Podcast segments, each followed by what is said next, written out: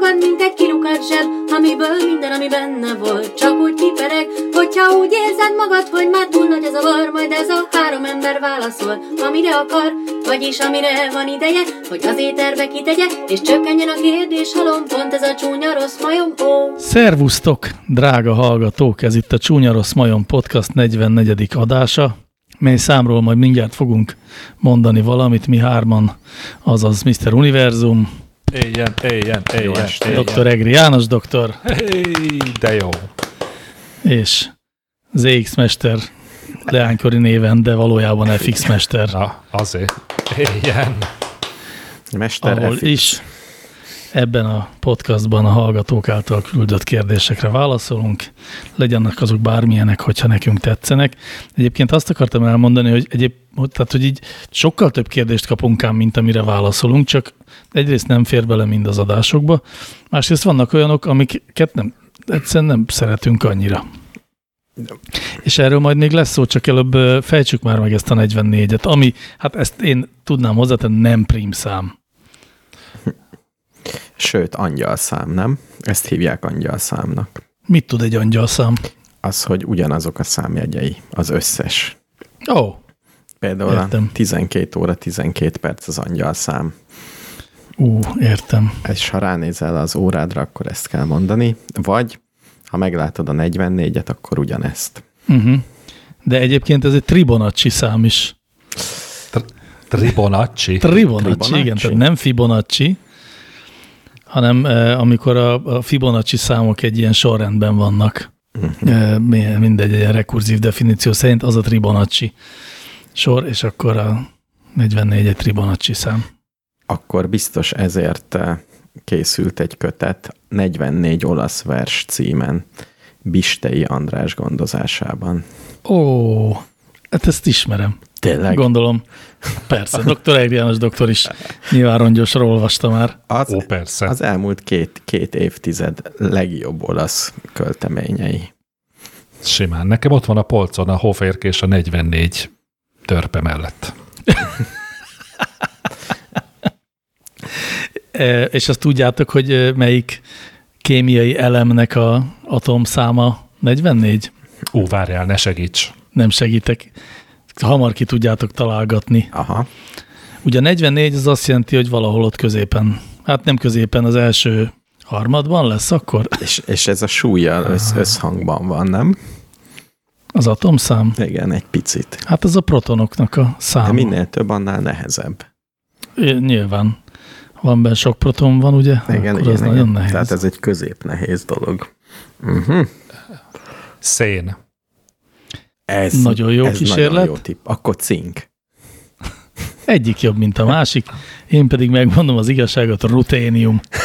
Ó, Majdnem, majdnem. Nagyon közel volt, igen. mellé előttük, súrolta. Így van, igen, igen. A ru jellel, mármint hogy, hogy mondjuk ezt? Segítsetek. Miről beszélünk most? Amikor egy, egy kémiai elemnek van egy kétbetűs Vegyél. rö- rövidítés, ez a vegyel. Így van. Na, hát így. Én még Így sz... vagyunk a ruténiummal. Akkor Mondd visz- még. nem, Mi van a- még a 44-jel? Ja, várj, várjatok már, Na, akkor a na. szénnek legalább mondd már meg a meg, a, meg a cinknek. meg a cinknek. Ki volt közelebb? Rendben, ezeket mindjárt megmondom, csak addig egy kis, nem tudom, irodalmi közjátékkal Én, én elmondom, hogy Földes Tamás írt egy 44 című verses kötetet, melyet szintén elolvasásra javaslok mindenkinek, mint minden verses kötetet. Ezt is. Én pedig Benedek Elek 44 Magyar Népmese című könyvét. Ó, te Ú, nyertél. de jó. Te nyertél. Igen, szerintem is ez erős. E, A szénnek az atomszáma 6. Ó, ó. Pedig az nehéz. Micsoda? Hát annyi. Nem Mit nézted el? tegyünk? Nem, nem néztem el. A cinknek pedig 30. A 30 közel volt. Ó, de érdekes. Mert a szén... Na jó, nem menjünk most bele.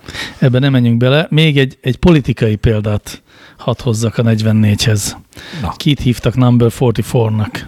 Number 44-nak szerintem a 44. amerikai elnököt. Pontosan így van. És ki volt a 44. amerikai elnök? JFK. Nem. Nem hiszem, még csak most tartunk a 45-nél. Ja, Ebben segítettem. ezzel egy kicsit segítettél, igen. Mm, Ki kell, hogy javítsam doktor urat, az nem 77 magyar népvese? A dolog? De, de, De csak van. egy rossz viccnek szántam. Ó, Van egy én meg elhittem. Rövidített kiadása. Én Észrevettem, hogy mind a ketten elhittétek, igen, csak már nem Alapból. akartam beszélni sokat. Best of 77 magyar népmesez. Igen. Néztem, hogy, hogy olyan kevésnek tűnik, én többet ismerek, mint 44. Eleve el tud sorolni fejből 52-t Igen, és címszerűen. Akkor viszont, drága Mr. Univerzum, ugye nem kell felsorolnom mind a 44 törpét. Semmiképp. Jó, Abból, ha az első hetet tudod, annyit tudok. Ja. De- Szóval Barack Obama volt az Egyesült Államok 44. elnöke. E, Ez nem lehet véletlen. És ki a 45 kiről meg fogunk emlékezni? A legközelebbi 45. John. Donald J. Trump. És meg fogunk róla emlékezni. Nem. Nem. Viszont a 46. adáson a 46-ról.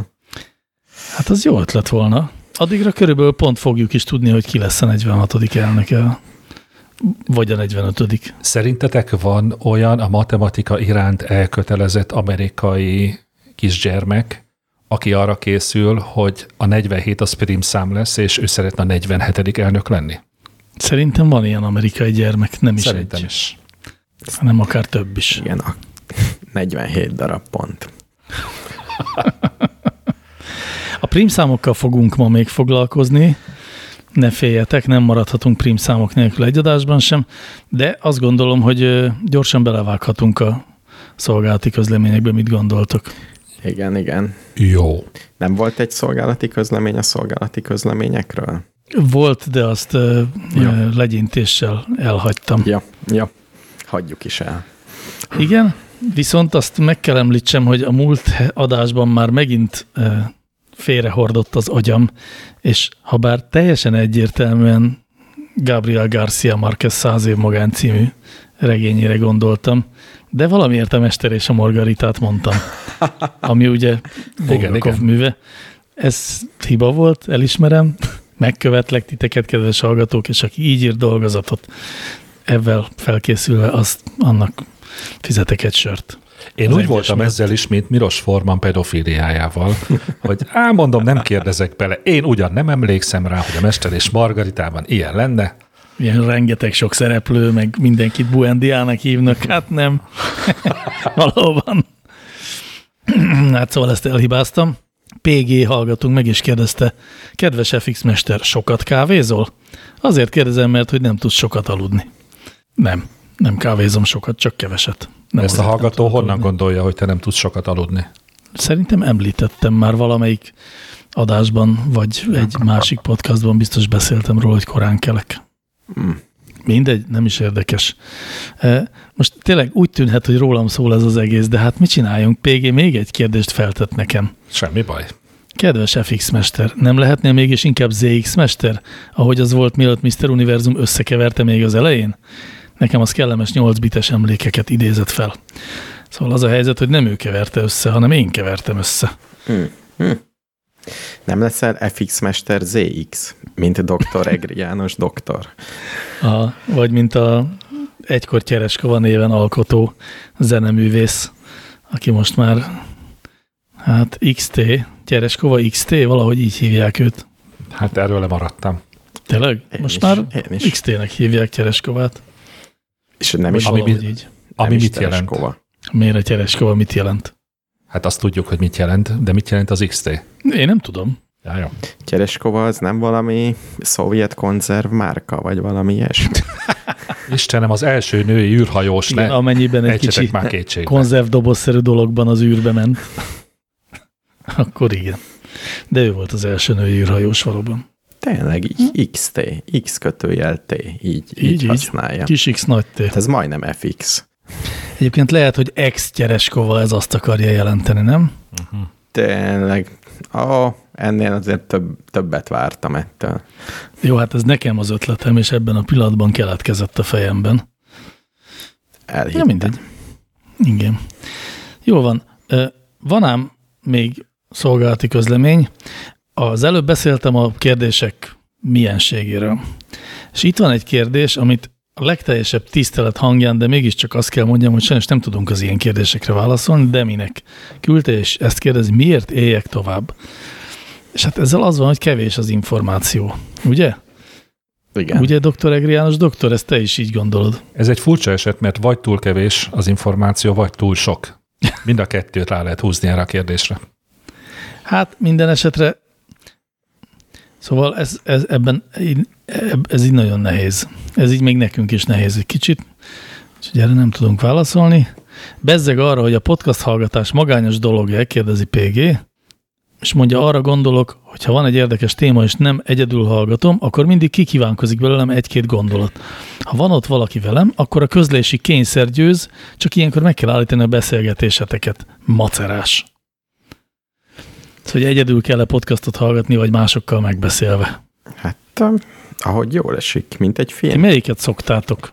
Hát én csak is egy magamban. De én moziba sem szerettem soha úgy járni, hogy valaki jött velem, mert akkor meg kellett vele utána beszélni a filmet, és ez borzasztó. Ú, nekem az a kedvenc részem volt a filmekben, hogy utána meg lehetett beszélni. Hát másnap, te közvetlenül a film után. Hát akkor még én is a feldolgozás fázisában vagyok. Annál még rosszabb, ha menet közben akarja megbeszélni, mint egy Az a legrosszabb. Így van. Na, az tényleg nem jó. Bár a podcastnál én szeretem, és én szívesen meg is állítom olyankor, hiszen ez tök jó a podcastban, hogy ott fog folytatódni, ahol megállítottam. Igen. Hát bár csak abból is, amit mi most mondtunk, kiderül, hogy a podcast hallgatás az vagy ilyen, vagy olyan. Kinek, hogy.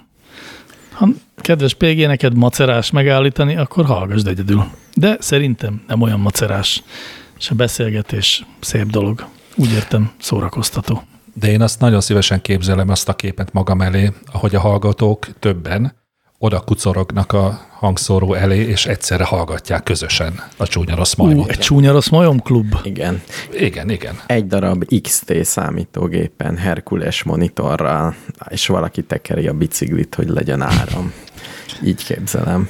De egy kocsmában lenne, ahol csak közben sört csapolnak, és mindenki Ne. itt dogál. Néha megállítják, a, vagy esetleg táncolnak a zenékre. Hmm. Szerintem egy sötét erdőbe is mindenki fázik, de annyira fontos, hogy oda kucorognak, és ez melegíti őket. Ú, de szép, ez is. A tudás.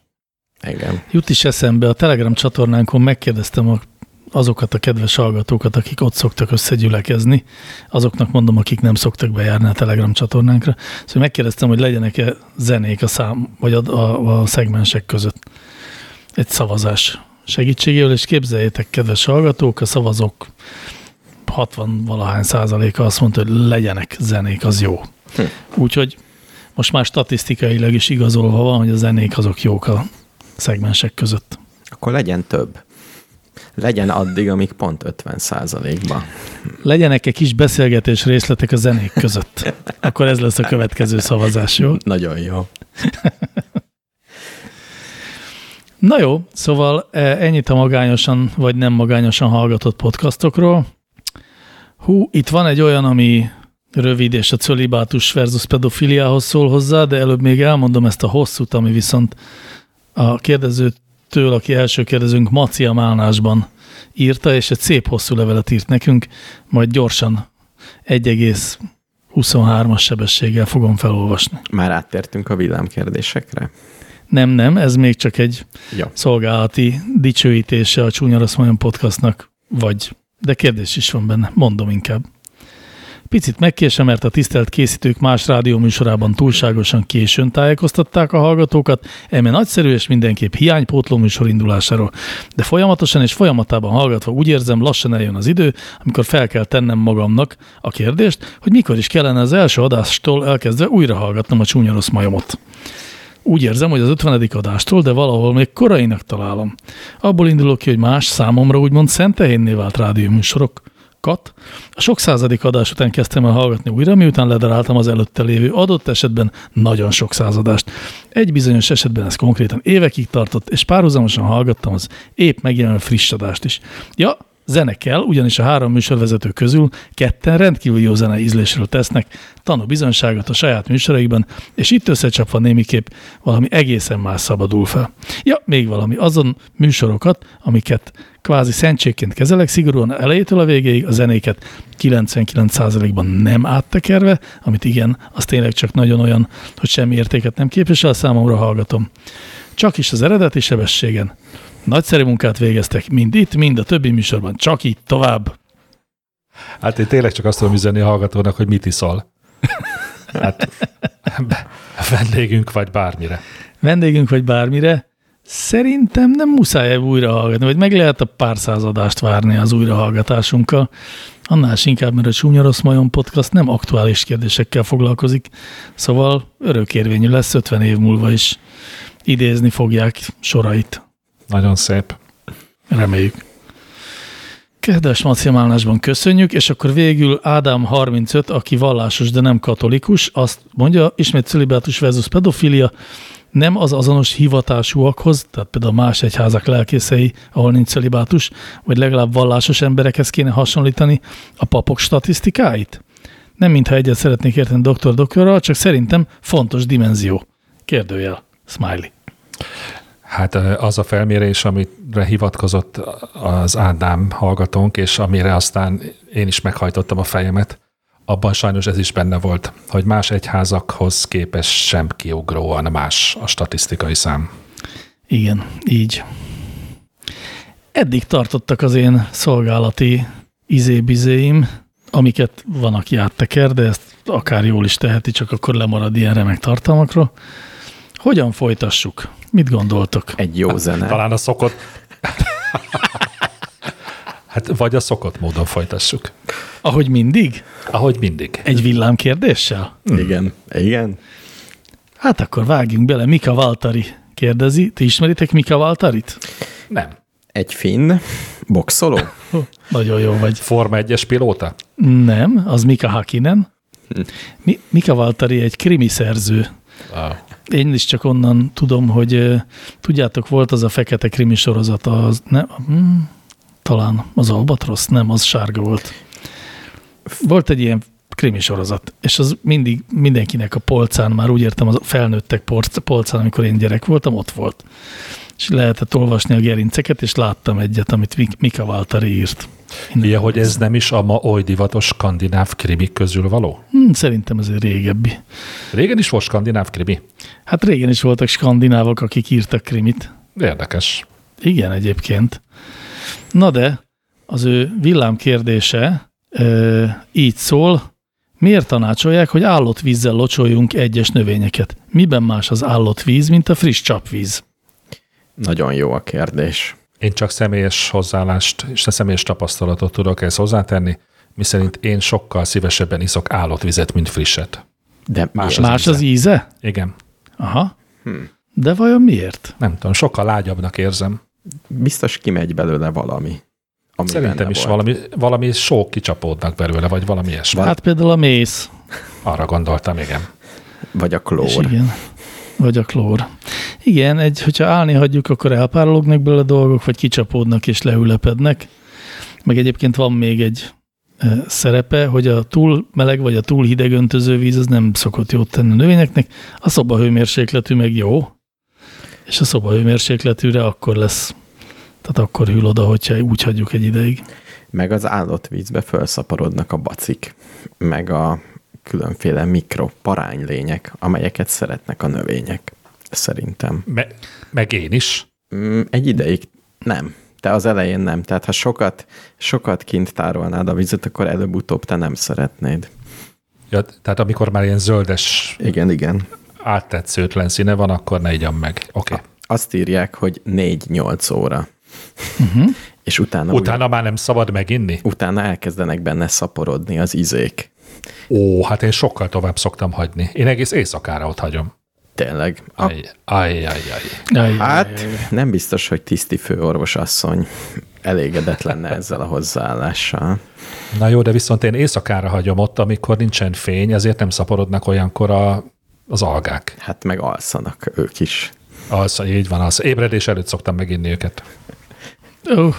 De ha ennyivel finomabb az állott víz, akkor miért nem vízálló tárolókat árulnak ilyen szűrők helyett? Hát, talán azért, amit 15 másodperccel ezelőtt mondtál. De legyen egy olyan, ami 4-8 óráig tárolja, és utána kinyílik egy csap, és kifolyik, ha nem ittad Igen. meg. Vagy jelez valami feltűnő hangon, hogy így áll meg. Igen. A, mielőtt tovább mennénk, gyorsan el kell nektek mondjam, hogy, hogy Mika Valtari, aki teljes mértékben finníró volt, de elsősorban nem a krimieiről, hanem a történelmi regényeiről volt híres, de megtaláltam, képzeljétek, a Palmu felügyelő tévedése, ez volt az a regény, ami, aminek a gerincét mindig olvasgattam. Ó, de jó. Milyen felügyelő? Palmu. Palmu felügyelő. Palmu felügyelő, igen. Hát ezt komolyan, ezt meg beszerzem és elolvasom. Ez olyan, mint nekem meg volt egy ilyen kedvenc, azt hiszem film volt, ez nem regény, hogy barátom Iván Lapsin. Ó, igen, volt Ima- ilyen film. Imádtam ezt a címet. Sose láttam sajnos még. Na jó, de hát ez csak egy olyan kis könnyű oldalsó kanyar, hogy aztán újra valami kemény nehézségbe vágjunk bele. Itt van egy kérdés, aminek nem tudjuk, hogy mi a, a vagy ki a kérdezője, de már több ilyen hasonló kérdést kaptunk, úgyhogy itt az ideje, hogy egyszer ezt végre áttárgyaljuk. A mai világban, amikor nagyjából bármilyen tudás beszerezhető az internetről, mik azok, amiket egy idősebb át tud adni a fiatalabbnak, fiatalabbaknak? Hát az élet tapasztalat. Hát bár... Nekem is ez jutott eszembe. Hmm. Vagy az örökség. Jó, de interneten azért nem tud megmutatni olyan dolgokat, mert az internet még csak két dimenzió, le kell állítani, nem mutatja meg, nem magyarázza el. Ha mindent meg lehetne tanulni interneten, akkor nem lenne tanfolyam, meg nyelviskola, meg ilyesmi. Nem mindenkinek van internet hozzáférése. Már csak ezért sem lehet általánosítani ez ügyben. Egyébként szerintem mindent meg lehet tanulni az internetről. Mm, szerintem nem. Hát talán az élettapasztalatot nem. Ja, már most, a, amit Mr. Univerzum próbált mondani, hogy ahogy is mondott. Most gondolkozom Szerintem- egy jó ellenpéldán, de rájöttem, hogy a súlyemelést azt meg lehet. Hogy ne lehetne? Ne viccelj. Uh-huh. Meglepően színvonalas, tudományos tanulmányok vannak olyan sok mindenről, amiről nem is képzeltem volna. Tehát nem csak ezek a felületes ostobaságok vannak, hanem nagyon színvonalas doktori disszertációk, és a többi. Jó, tényleg meg lehet mindent tanulni. Most végigpörgettem. Na de mégiscsak át lehet valamit adni, és akkor az élettapasztalat az valóban ide eh, vonatkozik. Szerintem valamiféle hozzáállást is, vagy ilyen életszemléletet is át lehet adni. De ezeket nem lehet interneten? Megnézel, amikor Nem. egy nagy guru beszél, és, De azt is lehet, igen. és te teljesen magadba szállsz, hogy ezt nem így kell. Hát itt egy tapasztalt ember az életéről beszél. És Várjatok, várjatok, mert a kérdés nem arra vonatkozik, hogy mi az, ami az internetről nem szerezhető meg, hanem a kérdés úgy szól, hogy mi a mai világban, amikor egyébként minden tudás megszerezhető az internetről, mik azok, amiket az idősebb át tud adni a fiatalabbnak. Fiatalkori pajzán verseit. Tehát végül is mind, mindent át tud adni, csak megtalálható az interneten is. De gondolom arra vonatkozik a kérdés, hogy mi az, ami akár az interneten egy idősebb át tud adni a fiata- fiatalabbnak, de ami nem ilyen lexikális dolog, vagy hát szóval nem ilyen e, ténytudás, mint az, hogy a súlyemelés, érted, az ténytudás. És mi az, ami nem ténytudás? Hát például olyan dolgok, amikre az izommemóriánkat használjuk. Mit szólsz? Mi Például van? A súlyemelés? Értem Én elvesztettem a fonalat, gyerekek. Igen, igen. Miről beszélgetünk? Hogy mi az, amit egy idősebb tud csak átadni egy fiatalabbnak, ami nem tudásszerűen, egyszerűen bemagolható, hanem amit, amihez kell egy idősebbnek a nem tudom milyen. És amihez, Kizá- amihez nem kizárólag az az- internet. Kizáró, kizárólag az élettapasztalat. Az, hogy bizonyos szituációkban ő maga, nagyapa, dédapa hogyan viselkedett, és aztán 40-50 év távlatából átszűrve már az azóta történteken, ő sokkal inkább tudja, hogy az helyes volt, vagy nem volt helyes. Ennél többet mit tud egy ember átadni a gyerekeinek, unokáinak? Semmit. Szerintem még vannak olyan soft Talán a súlyemelés. például ilyen soft skill a súlyemelés.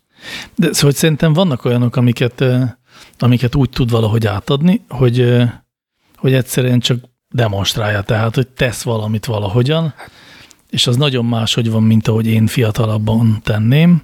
Hát ez ugyanaz, valami- csak nem a verbális vá- változata, hanem Hát a egyébként példamutatás. van benne valami. Egyfajta higgadságot vélnék én még az idősebbeknél, Hát kivéve a hisztérikus nagyszülők, mert azok de hogy nekem is ez jutott eszembe, hogy kivéve azokat a Kivéve akik idős nem. embereket, akik hisztérikusak és agresszívek, és teljesen a lovak közé dobott gyeplő segítségével elmebetegek. Jó, Tehát igen, ezt heroinista, heroinista nagyapánkat ne kérdezgessük bizonyos témákban. Hát meg szerintem a halálról is többet tudnak. Tehát Szerintem arról sem pont annyit tudnak, mint a gyerekek. szerintem nem. Nem, nem, Nem. szerintem sem. Szerintem de. Az életről tudnak többet, nem a halálról. Többet gondolkodtak már a halálon. Meg- Az lehet, de nem lettek Több halált okosabb. Meg láttak. több halált láttak. Ez azért az számít. Bizony. Jobban tudják, hogy kell meghalni. Hogy doktor úr kedvenc témájába vágjak. Nincsenek általános szabályok a meghalás módjára. Nincsenek. Csak aki sokat látott, az talán több könny, tehát hogy mondjam, közelebb tud jutni az általánosításhoz. Hát én Miközben- ebben nem hiszek. Hát igen, tényleg lehet, hogy ennyi, ennyivel jobban, jobbak az öregek, hogy több dolgot láttak, és akkor abból le tudnak szűrni valamit. Te megnézel YouTube-on egy klippet, aztán fogalmat sincs, hogy mi ők meg már megnéztek 2000-et. Figyeljetek, fiatalok, én azt mondom nektek, a nagyapa az olyan, mintha a teljes YouTube-ot megnézte volna már. Nem jó így? Hát szépnek szép. Tehát oda megyek kisgyerekként a nagypapámhoz, és azt mondom, Igen. nagypapa, emelj súlyt. Akkor nagypapa lehajol, ez kinyomja a 170 kilót. Hát nem csak az, hogy nagyapa, ki, kik a rossz emberek? És akkor nagyapa megmondja, hogy kik a rossz emberek. Nagyapa, jó zene a Guns N' Roses. És akkor nagyapa megmondja. Van a nagyapákban egyébként egy ilyen késztetés, de mondjuk, hogyha a gyerek azzal megy oda hozzá, hogy nagypapa, jó ötlet a melbimbó piercing, akkor arról is mond egy nagyon határozott véleményt, de abban nem biztos, hogy ráhallgatnék. Szerintem meg egy igazán, egy igazán jól funkcionáló nagyapa nem kell, hogy tudja, mi az a köldök piercing, és akkor is tud jó tanácsot adni. Én lecserélném egy napra az egész internetet az összes nagyapára. Az jó, érdekes lenne. Lehet, hogy többre mennénk vele. És beírsz egy kérdést, és ezt kisorsolja egy nagypapának, és az ő válaszol. Milyen szerencsétlen helyzet lenne, ha pont egy náci nagypapának jutna ez a kérdés, vagy, egy, Istenem. vagy egy, Jaj. nem tudom. Igen, szép ez a romantikus kép, amit mi felfest, felfestünk a nagyapákról, de hát azért nagyapa közt is, meg nagyapa közt is azért hát hatalmas különbség van. Igen, ne felejtsük el, hogy a, az elmebeteg baromállat emberekből is lesznek nagyapák sok esetben. Igen. De nem lehetséges, hogy az elmebeteg idióták, ahogy nagyapákká szelidülnek, akkor jobb emberek lesznek? Hát nézd, ha csak eh, országunk, országunkat nézzük meg, ott biztos, hogy ellenpéldát is találunk szép számmal. Jó, Na, ebből a zsákutcából tolassunk ki. én is azt gondolom, hogy halljuk a következő kérdést. Menekülőre A következő kérdés ellensúlyt igyekszik képezni az előző kérdéshez képest, és így szól. Lehet-e és hogyan csikizőgépet építeni, vagy mik a csiklandósághoz szükséges gépesítendő lépések? Uh-huh. Érdekesnek találom. Érdekes, mert én nem. Te nem találod érdekesnek. Én nem. Miért, mire jó a csikizőgép? Hát, hogy csikiz. Ezt Olyanokat, értem. olyanokat is meg tud, tehát olyanok is meg lehetnek csikiződve, akik nem élnek együtt valakivel, aki megcsikizné őket. Igen, vagy nincs testvérük éppen. És miért jó, ha valakit megcsikiznek? Hát ez egy másik kérdés, de a gyerekek nagyon szeretik. Én ebben egyáltalán nem vagyok biztos. Hogy nagyon szeretik? Igen. Én gyerekkoromban is gyűlöltem már. Ah, Akkor vannak gyerekek, akik nem szeretik, de a Igen. gyerekek túlnyomó többsége én is úgy tudom, hogy szereti a... meg a macskák is Csikizést. szeretik, nem? Kutyák. Szerintem a gyerekek, akik úgy tűnnek, hogy szeretik a csiklandozást, azok szerintem csak még nincsenek annak a tudásnak a birtokában, hogy ez szabad gyűlölni is. Mert hogy minden, mindenki a jókedvű, amikor csiklandozzák egymást az emberek, hogy hi-hi-hi, ha-ha-ha, közben meg lehet, hogy a élete legnagyobb traumáját éli át. Ha abból indulok ki, hogy hogy hívják azokat a területeket a testünkön, amelyek a leginkább érzékenyek a csikizésre, akkor igazat kell adjak neked. Hogy, hogy hívják? Hiszterogén zónák. Tessék, Aha. Tessék, tessék. Ezeknek a bőrfelületeknek a csiklandozásával, dörzsölésével akár epilepsziához hasonló tünetek is kiválthatóak. Igen, ez a rossz hír, és mi a jó, Hogy csikizőgépet építeni nem olyan nehéz, de nem, bár valóban érdekes, hogy mik a lé- gépesítendő lépések. de nem egészséges egy kicsit megcsiklandozva lenni. Dehogy is nem. Nem. Na, Na, De egyáltalán nem. de csökken a koleszterined. A gondolattól Tényleg? is rosszul vagyok. De csökken a koleszterin, nem? Nem szerint. Akkor ezt be, meg, megkérek itthon valakit, hogy minden reggel kezeljen. Hát szerintem biztos valami hormon izé mögötte van. Tehát valami fölpörög. Hát A igen, hormon, fölpörög a hormonizé. Igen. hisztérikus rohamot kapsz. Én azt Jó. gondolom, egy csiklandozásnál még egy szar szóvic is jobb. Szóvic is jobb. Hmm. Hmm. Nem. Egyébként meg nem kell csiklandozógépet építeni. Elég, ha ráül a kezére, megvárja, még elzsibbad, és azzal csiklandozza magát, és akkor olyan, mintha más csinálná. Ezt a módszert másra szokták alkalmazni, de azt most nem mondom el. Ú, azt el sem tudom képzelni, hogy mi lehetne az a másik módszer, ezért aztán nem is képzelem el. Jó, akkor ö, ez legyen, vagy az legyen? Legyen mondjuk ez, ez a kérdés. Kihúztam a kalapból a következő kérdést, széthajtogatom a levendula illatú papírkát, amire fel van írva, és papperminátor kérdését olvasom fel. Papperminátor. Papperminátor. A 41. adásban volt említve, hogy a rossz álomból tudatosan ébredt fel gyerekként Mr. Univerzum, ha jól emlékszem. Ó, de jó, rólam van szó. Jól. Nekem is ilyen volt talán, amikor mindig a fájdalom előtt ébredtem fel. Visszatérő volt itt a Jurassic Parkos T-Rex általi felzabálás, vagy mondhatnám egy horrorházban épp azelőtt ébredtem fel, hogy egy krokodil leharapta a lábam. A kérdésem, hogy ilyenkor miért ébredünk úgy, mintha védekezni akarnánk. Fejrugás előtti ébredésnél a fejemhez kaptam a fejem, a fejemhez kaptam a fejem. Azt hiszem arra gondol, hogy fejrugás előtt ébredésnél a fejemhez kaptam a kezem. Vagy amikor zuhansz, álmodban úgy ébredsz, mintha lehuppantál volna. Tehát egy googoló, googoló pozícióban ébred fel papperminátor ilyenkor. Nagy, a Mi a- kérdés, Mi a kérdés? a kérdés az, hogy miért úgy ébredünk, mintha védekezni akarnánk, azaz, hogy hogy kerül át a ébren életünkbe a, a védekezés mozdulata. mondjuk én nem úgy ébredek, de tényleg az emberek álmukban, hogy így szoktak hadakozni, nem? Hallani ilyet, hogy valaki így kardozik álmában. De ezt nekem csak mondták. Hát van ilyen, most erre a hivatalos tudományos megnevezéseket és álláspontokat nem tudom ismertetni, de hát azért van, amik, mert ugye az álmodás közben ugye a, a testünknek minden más része az pihen. Tehát sem a bicepsünk nem vesz részt az álmodásban, sem a gyomrunk, semmink sem. De van, amikor ez a megszakadt összeköttetés egy ideig helyreáll. Hát ekkor szoktunk a izmainkkal is részt venni az álmunkban történtekben. Vagy a hangunkkal, mint amikor Vagy felüvöltünk álmunkban. Ez milyen jó edzés lehetőség, hogyha álmodsz, azt álmodod, hogy futsz nagyon sokat, és komozognak az izmaid. Reggel fölkelsz, és erősebb leszel. Hát csak, hogy az az alvás akkor szart se ért. Hát mondjuk, hogy alacsonyabb volt a hatásfoka. Ja, igen, úgy is lehet mondani. Lehet, nem tudom. Én mindig rácsodálkozom, hogy milyen gyönyörűen van kitalálva az emberi test.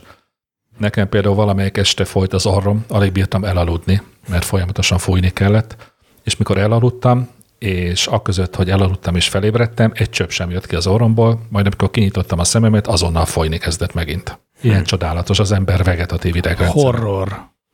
Tehát te tudatosan folyatod az orrod. Nem? Hát igen. Ezek szerint igen. Tehát ha sokat meditálnál, lehet, hogy nem folyna. Igen, az is lehet, meg ha állandóan aludnék.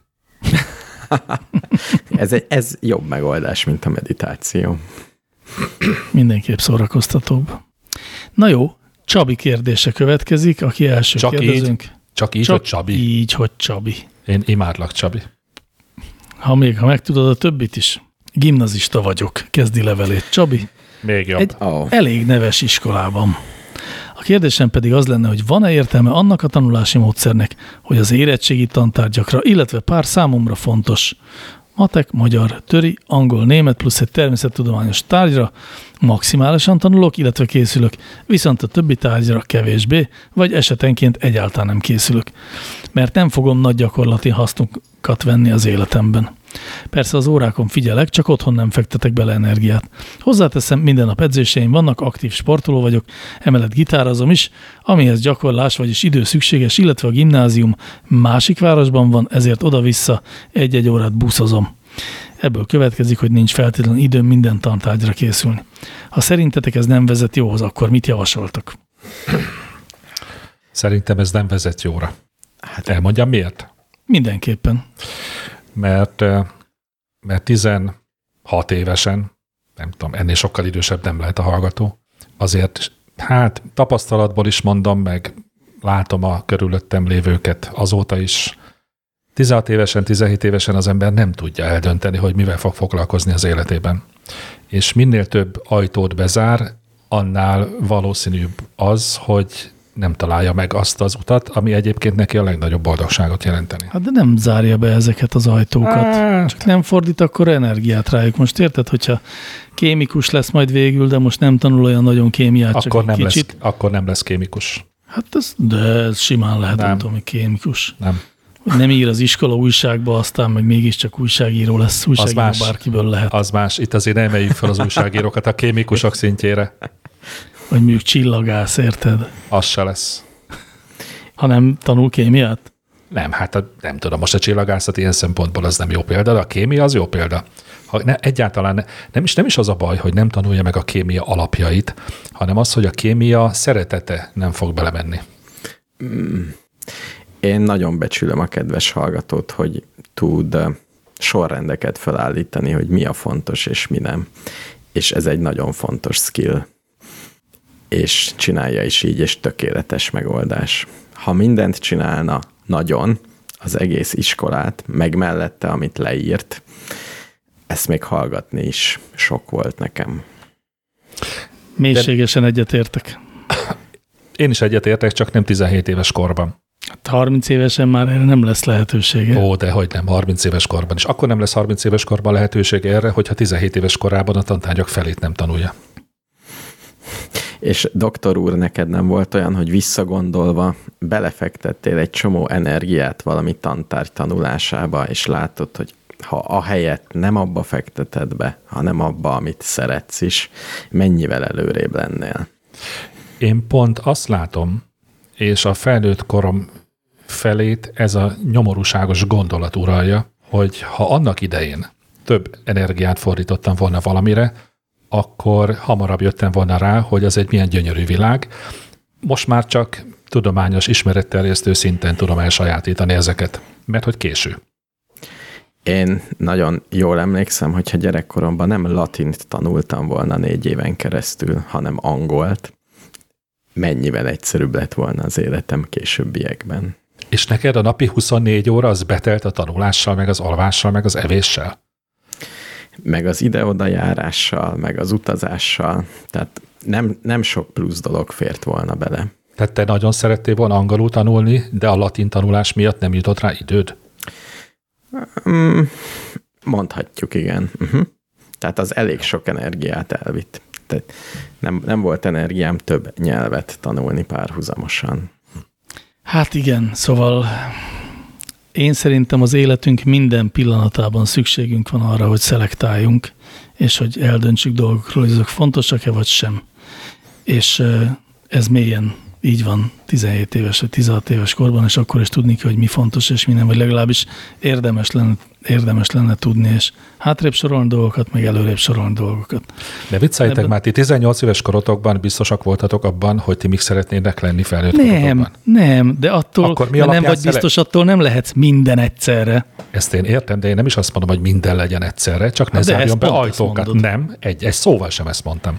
Azt mondtam, hogy ne zárjon be ajtókat. És milyen módon nem zárja be azokat az ajtókat Az, a hogy tantárgyak esetében? Az, hogy például ne csinálja azt, hogy minthogy nem számít bele a felvételi pontszámba, ezért egyáltalán nem tanul kémiát. De ő nem ezt mondta, hogy egyáltalán nem tanul. Én Ezt így értelmeztem a Szó kérdését. szerint idézem, persze az órákon figyelek, csak otthon nem fektetek bele energiát. Hát, az már épp elég.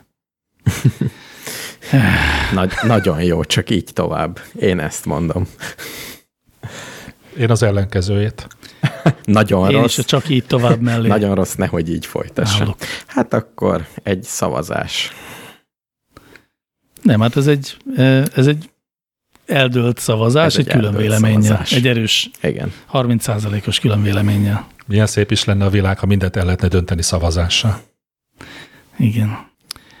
Jól van. Azt hiszem, hogy itt az ideje, hogy meghallgassunk egy zenét, és aztán pillanatokon belül jövünk vissza.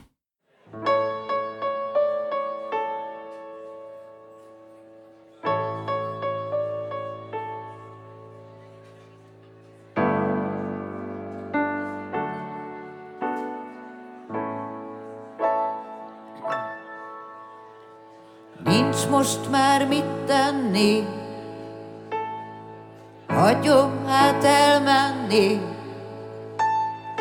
hagyom hát magára, kötéllel nyakába, hagyom, hogy hadd sírjon, asztalra boruljon. Hagyom hát bezárva Más asszony karjába Vakon a világba Süketen magába Hagyom hát, hadd menjen Más asszony szeressen Hagyom hát, hadd menjen ne engem öleljen.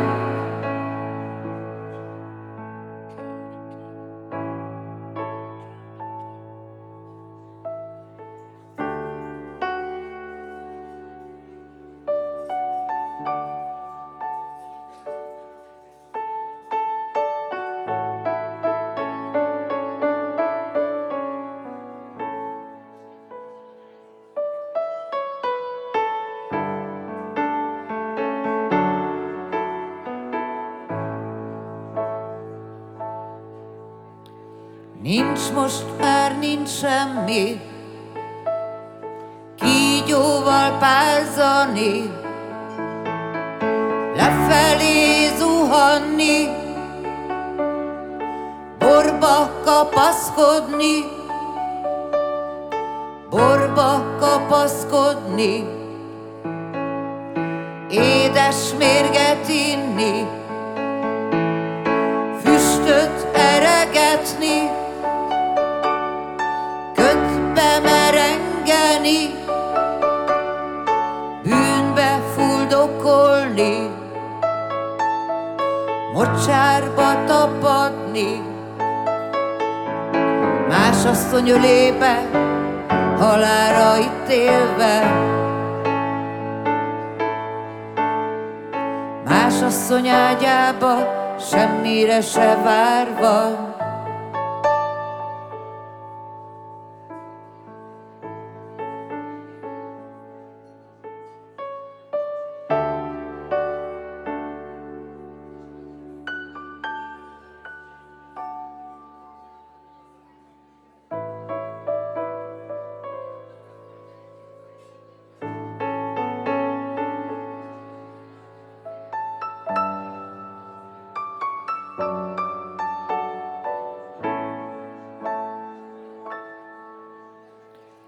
Hagyom, hát hadd menjen, ne engem szeressen.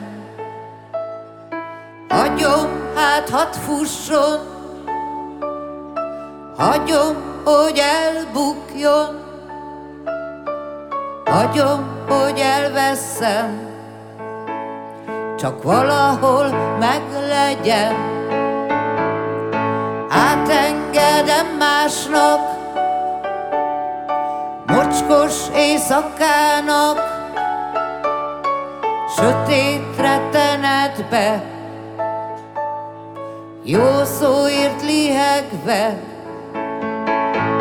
más asszonyhoz bújva, borba belefúlva.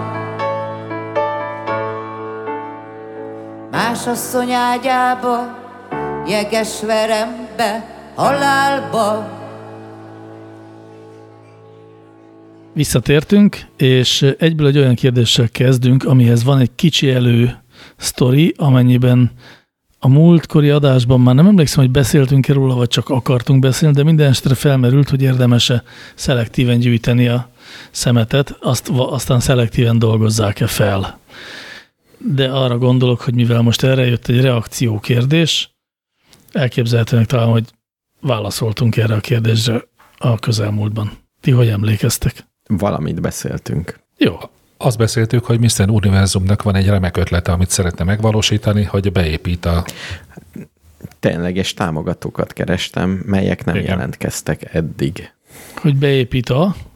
Egy palackba egy GPS-t. Ja, értem. Nos, akkor Maláj Guberáló kérdése, aki első kérdezőnk, eh, erre reagált szó szerint. A kanadai közszolgálati tévé már megcsinálta a szelektíven gyűjtendő szemetet GPS trackerrel követő kísérletet, és itt látunk egy YouTube linket is. A kanadai műanyag szemét kis részét, kb. 9%-át valóban újra hasznosították, ám nagy részét vagy elégették, vagy szeméttelepre öntötték Malajziában. Hogyan lehetne, és akkor innentől már a kérdésnél tartunk, hogyan lehetne a kamuzöld, vagy greenwashing tevékenységekről, cégekről jobban tájékoztatni a közvéleményt? Vagy valójában az a kép, hogy mi bármit is tehetünk a környezetvédelemért, önmagában egy szélmalomharc, netán már mítosz, amit az ebből masszívan profitáló bizniszek hajtanak fel? Én már nem tudom, mit gondoljak. Hát ezért tartjuk az újságírókat, hogy ilyen kísérleteket csináljanak, menjenek utána és nyomozzák ki. Igen, és talán még azt is mondhatnánk nekik, hogy olyan három évente ugyanazt a témát megírhatják újra. Uh-huh. Viszonylag ritkán lenne jó, ha elhangozna szerkesztőségi ér- értekezleten az, hogy de hát ezt már egyszer megírtuk pár éve. Tényleg van ilyen? De Ez persze, egyfolytában, de hát erről már írtunk. Én nagyon szívesen olvasnék egy hosszú-hosszú, több oldalas cikket a magyarországi szelektív szemét nek a sorsáról, beleértve a komposzt hulladékot. Miért tűntek el a, nem tudom, üvegvisszaváltók, és a többi. Az üveg visszaváltó, ja, bár igen, most nem kérdé, vagy nem választ vársz erre a kérdésre, hanem úgy általában azt mondod, hogy jó lenne erről olvasni egy Igen, hosszú igen, igen. cikket. Szerintem is jó lenne. Mondjuk lehetségesnek tartom, hogy volt ilyen cikk. Biztos, Pont. hogy volt. Én emlékszem is rám. Biztos, hogy volt. Na, kérjük a linket. Kérdezd meg a nagyapámat, nem tudom. De nézd meg, a kanadai televízió milyen jó kis kísérletet csinált, ezt meg végképp megnézném a magyar televízióban. Mondjuk Hát a érdekes, YouTube-on meg tudod nézni. érdekes lenne tudni, hogy volt-e ennek a kanadai televízió által végzett kutatásnak bármi eredménye. Túl azon, hogy bebizonyosodott, hogy szart se ér a különgyűjtés. Meg azért azt is jól lenne tudni, hogy ez mikor készült, ez mondjuk egy Igen, igen. 20 éves videó, vagy egy egynapos. Hát 20 éve még nem volt ilyen jó GPS tracker, Jó, jó, az igaz. úgyhogy Én azért azt üzenem a hallgatónak és mindenkinek és magamnak is, hogy ettől még csak nyugodtan gyűjtsük külön a szemetet. én azt üzenem a hallgatónak, hogy zseniális találat, és nagyon hálás vagyok, meg fogom nézni. És ha megnézed, akkor mi lesz utána? Még jobban föllelkesülök, hogy itt Magyarországon is csináljak egy ilyet. Én azt hittem, hogy fellelkesülsz attól, hogy bezzeg itt Magyarországon ilyen nem fordulhatna elő. Nem tudom, az is lehet, hogy nem. Tehát Így van? Hát figyeljetek, szerintem amikor bevezették a szelektív gyűjtést, akkor azért ott az inkább egy ilyen népnevelő szándékú valami volt, és nem feltétlenül egy már kidolgozott készrendszer. ez, És az, igen, bocsánat. hogy ebből a szempontból ez még mindig egy jó ötlet, tehát ez akkor is jó ötlet, hogyha egyébként aztán nem szelektíven dolgozzák fel a szemetet.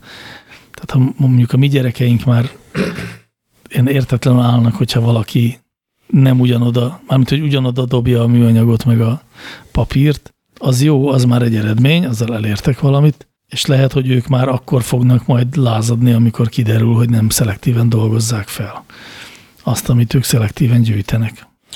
Én minden esetre ma voltam egy nyomdában, és ahol szomorúan szembesültem azzal, mert szerettem volna újra papírból készítetni azt a terméket, amit beárasztottam a nyomdásszal, és mondta, hogy hát nehogy azt gondoljam már, hogy az olcsóbb, az egészen pontosan másfélszeresébe kerül, mint a fából készült papír. A, ezt, ezt egy kicsit oldalról meg kell kommentáljam. Én úgy tudom, hogy Magyarországon nem lehet, tehát nincs olyan papírgyár, ami fából készítene papírt. Tehát Magyar, a magyarországi papírgyárak száz százalékban papírból készítenek papírt, tehát lényegében újra papírt készítenek. Ez elképzelhető, de azt senki nem állította, hogy a nyomda által feldolgozott papíroknak a 99%-a nem külföldről érkezik. Jó, az lehet, ezt nem tudom, ezt, a, ezt ö, Nem hiszem, hogy papír nagy hatalom lennénk. Lehet, hogy WC papírt gyártunk csak a piszkei papírgyárban. Szóval az elképzelhető, hogy adagolnak bele újra papírt is, tehát hulladékból kinyert papírt, de, de az tény, hogy az újra papír másfélszer annyiba kerül, mint az ugyanolyan minőségi, ugyanolyan színi, ugyanolyan vastagságú, ugyanolyan tulajdonsággal rendelkező fából készült papír. Hát, még itt tartunk, igen. De ugyanez van a ruhákból. Egy teljesen újra feldolgozott műanyagból, PET palackból készült ruha, az drágább, mint egy műpamut, vagy nem tudom milyen. Én azért egy gyönyörű fröccsöntött cipőt vettem a minap 6000 forintért, és teljesen meg vagyok elégedve vele. Újra hasznosított műanyagból. Hát azt nem tudom. Ja, ezt látod? Nem tudom. Hogy lehet, hogy kivágtak egy műanyag erdőt a cipőm miatt, és abból csinálták. Igen. Jó, én közben megnéztem, több cikket is találtam, ami tavaly született, és kifejezetten arról, arról szól, hogy hogyan dolgozzák fel a szelektív hulladékot. Van itt 444 G7. Jó, az FKF az nem egy portál, hanem a fővárosi közterület felügyelet. és, a, és arról egy pillanatig nem feltételezzük, hogy igazat mond. Hát legalábbis nem azt használom elsődleges forrásként ebben a témában. Igen, más témában sem. Na, a legközelebbig elolvasom. Beszámolok majd, ha lesz kérdés. Jó van, de esetleg van valami más ötletünk, hogy mit lehetne még tenni azon kívül, hogy, hogy az újságírók megpróbálják felállni a greenwashinggal a harcot. Aha. Tehát, hogy ezekkel a gyanús cégekkel mit lehet tenni. Hogy lehet még eh, ráébreszteni az embereket, hogy amikor valaki azt állítja, hogy ő nagyon környezettudatosan csinál valamit, akkor azt lehet, hogy nem is csinálja annyira környezettudatosan, vagy csak azért csinálja, hogy azzal egy sokkal nagyobb környezetszennyezését elfedje. Ahogy a régi mondás mondja, bemész egy nagy cégnek az irodaházába, minél több zöld fát és növényt találsz ott, annál biztosabb, hogy rettenetes nagy környezeti károkat okoz az a cég. Nem. Ez jó. Tehát ahol műnövények vannak, abban vakon megbízhatunk. Az, Lásd az, IKEA. az egy tisztességes cég. De ha bemész a MOL székházba, egy őserdőbe mész. Nekem nincs ötletem. Maximum annyi, hogy törekedjenek a, hát a, leginkább a fiatalabb hallgatók, hogy előbb-utóbb ők foglalják el azokat a pozíciókat, ahonnan nagyban lehet tenni ezért a dologért. Mert piciben nem lehet. Hát igen, egyébként olyasmit lehet csinálni, hogy például arra a pártra szavazol, akinek a programjában szerepel az, hogy betiltja a nejlonzacskókat. Például. Hogy nem bízol esetleg abban a pártban, aki, aki már majdnem bevezeti a, a nejlonzacskók betiltását, aztán hirtelen a homlokára csap, hogy túl sok munkahelyet szüntetne meg az országban, ezért inkább mégsem vezeti ki. Igen. Meg arra a pártra, aki rendszeresen megvétózza az összes Európai Uniós előremutató döntéseket. De az is jó, hogyha ezeket a nézeteket terjeszted az ismeretségi körödbe, mert ők is potenciális szavazók. Tehát ha lesz egy kritikus tömeg, aki már nagyon-nagyon gyűlöli a műanyag zacskókat, akkor be fogják tiltani. Igen, lehet, hogy érdemes megtanulni meghekkelni a közvéleménykutatásokat, Igen. hiszen nagyon sok politikai erő az olyan módon alakítja ki a véleményét, hogy a közvéleménykutatásoknak az minél jobban megfeleljen, mármint a közvéleménykutatások szerinti közelvárásnak. És ha elkezdenék óriás plakátokat csinálni, hogy a műanyag zacskó rossz, ezt szépen megdizájnoltatom valakivel, reklámügynökség, és így az emberek elkezdenek undorodni a műanyag zacskótól. Utána rögtön betiltanák szerintem. Hmm, figyelj, ez egy jó módszernek tűnik. Hát van, van erre példa. Én például épp ma szembesültem egy olyan adatsorral, vagy talán tegnap, hogy hogy az áldozatos reklámozás, amikor igazán sokat költesz arra, hogy valamit bevezess, akkor az működik. Például kiderült az, hogy egy ilyen nagy száz fölötti országot fel, vagy országvéleményét feldolgozó kutatás adataiból, hogy Magyarország Európában a legkevés, vagy leginkább elutasító a migránsokkal szemben, uh-huh. valamint a bevándorlással szemben. Minden értelemben, de ilyen nagyon kiugróan magasak ezek a számok. Egyébként ebben tesókáink nekünk itt a, a Visegrádi országok, bár talán leg, Lengyelország a legkevésbé, de mindenki itt eléggé elutasító, míg azok az országok, akik a bevándorlás valódi célpontjai, mint például Svédország vagy Németország, önálluk ez egészen, tehát majd, hogy nem azt mondhatom, hogy nagyság, nem majd, hogy nem, nagyságrendileg kisebb az elutasítottsága a bevándorlásnak. Konkrétan arra gondoljatok, hogy Svédország 5% Németország 9% Magyarország 51 azt hiszem valami ilyesmi. E, és hogy ez minek köszönhető? Hát nyilván nem annak, hogy milyen rémtetteket hajtottak végre bevándorlók Magyarországon, hiszen ilyesmi nem történt, hanem csak is annak a igen áldozatos, sok pénzből végrehajtott masszív profi kommunikációs kampánynak. Így van, üzenjük ezt azoknak, akik nem hisznek a reklám erejében. Hát hogy a fenében lenne? De akkor van az a pénz. Ez igazából zseniális. Ezek szerint egy nemzetnek a gondolkodásmódját csak pénzzel meg lehet változtatni, vagy a preferenciáit. Ne hülyeskedj, ebben élünk. Hát, hát persze. Hát, hát akkor nyomjuk már, vagy miért nem a környezetvédelmet nyom? Annyi szép dologra költhetnénk ezt a pénzt. Mindenki boldogabb lenne. Nem mondod, de mondod. Jó, mindjárt, hát szerintem mindjárt is. elsírom magam. Egyébként kicsit én is sírhatnék van ettől. Igen. Jó, szóval, hogy, hogy igen, a, a reklám az segíthet, és adott esetben akár még a greenwashing reklám is segíthet. Arra gondolok, hogyha olyan cégeket, akik egyébként tényleg csak azért eh, foglalkoznak a zöld gondolattal, mert ettől profitot remélnek, arra tudjuk rávenni, hogy olyan módon foglalkozzanak azzal, hogy az egyébként a polgároknak a hozzáállását ilyen módon változtatja, akkor nem tudom, ne, akkor elutasítsuk-e vajon pusztán csak azért, mert kőolaj nyereségből származik az a óriás plakát kampány? Ne. Szerintem se. Ne. Fogadjuk el. Én kiegyeznék, ha a MOL kezdene egy hatalmas plakátkampányt a műanyag zacskók ellen. Vagy akár azok ellen a politikusok ellen, akik a műanyag zacskókat támogatják, vagy legalábbis nem nincsenek ellenik. Micsoda, Ez már az... micsoda plakátkampány lenne, műanyag zacskóval a fejükön állnak a politikusok.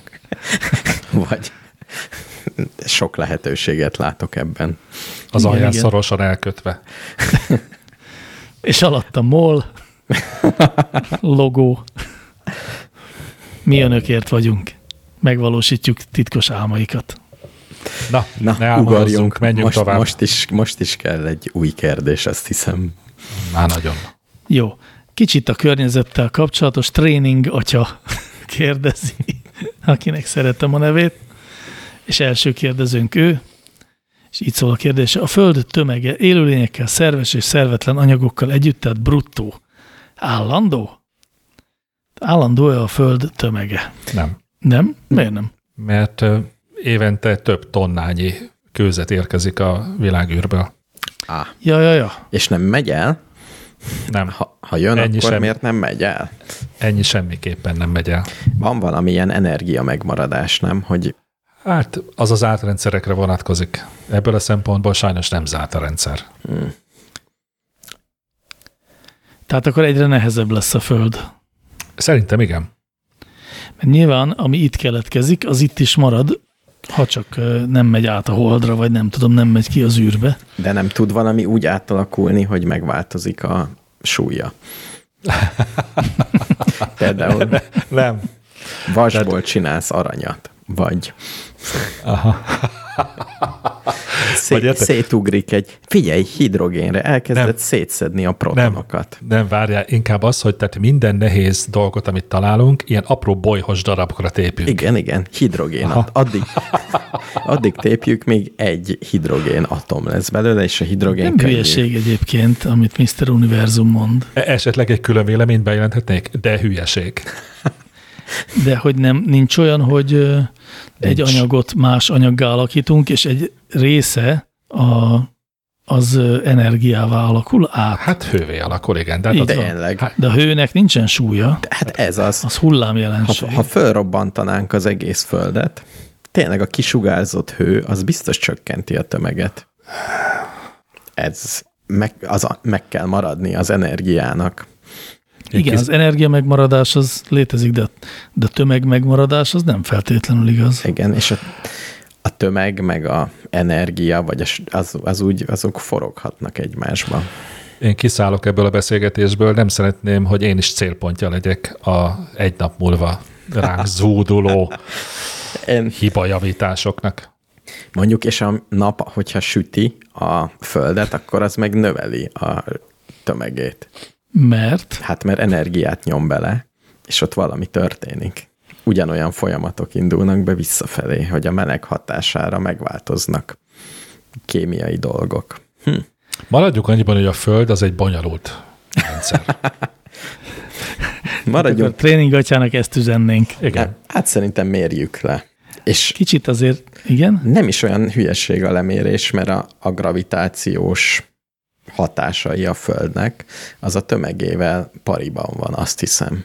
Nem vagyok teljesen Igen. biztos, de azt de hiszem. ez így van, ez így van. Tehát, hogy az egy az egybe, és azt meg lehet mérni, hogy milyen hatással vagyunk a többire, meg ránk milyen hatással van. Tehát ezt igazából már kiszámolták a csillagászok. Ennyit tudok segíteni. Én megakadtam azon a ponton, hogy vajon van-e olyan, amit állítottam, hogy mondjuk a fúzió során két anyag fúziójával egy új anyag és valamennyi energia jön létre, akkor nem úgy van-e, hogy az új létrejött anyag tömege az kisebb, mint a két e, azt alkotó anyagé. Szerintem, Együttesen. szerintem Figyeljetek már, Einstein óta tudjuk, hogy az energia és a tömeg az ekvivalens. Az egymásba átalakul oda-vissza. Így, így van.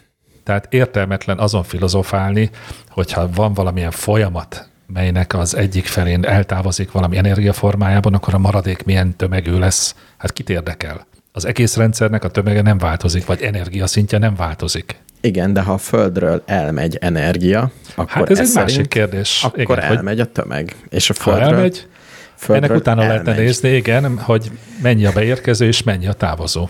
Igen.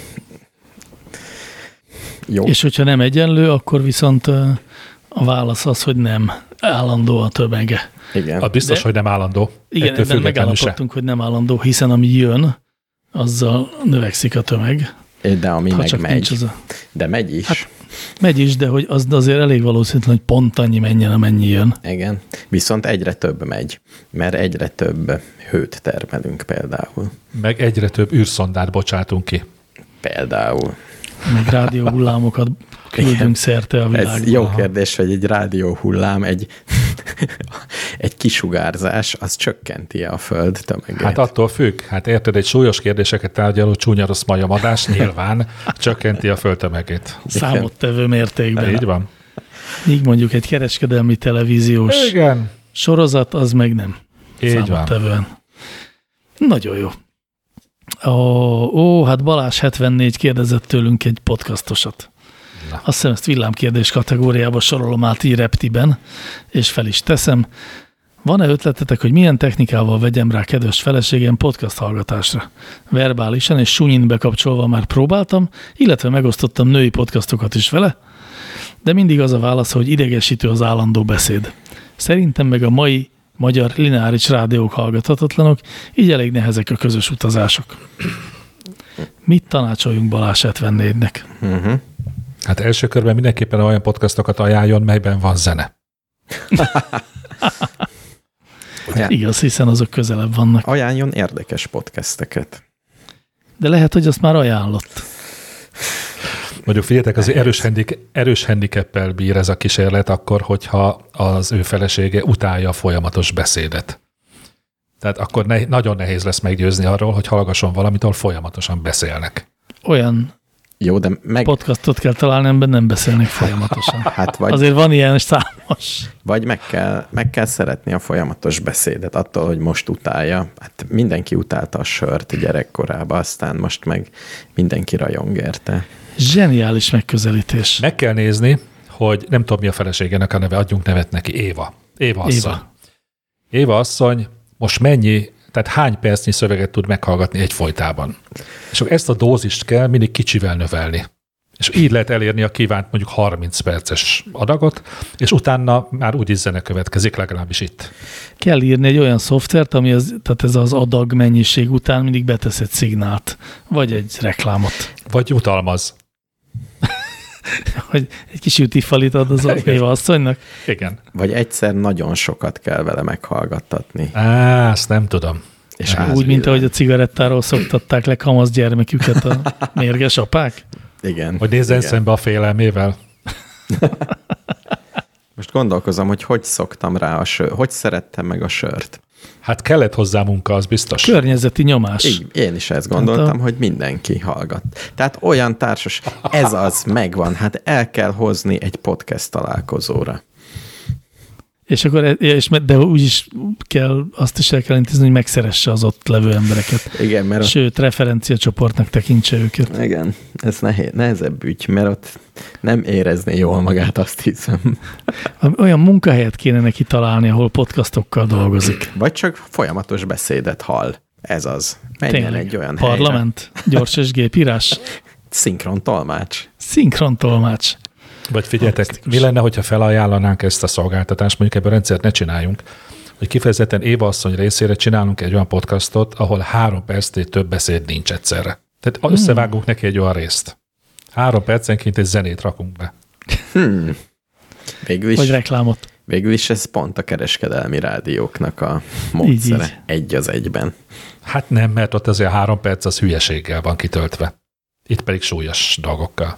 Jó, ez igaz. Mégiscsak az a munkahely lesz a jó, ahol folyamatosan beszélnek. Melyik az a munkahely? Például egy kereskedelmi rádió.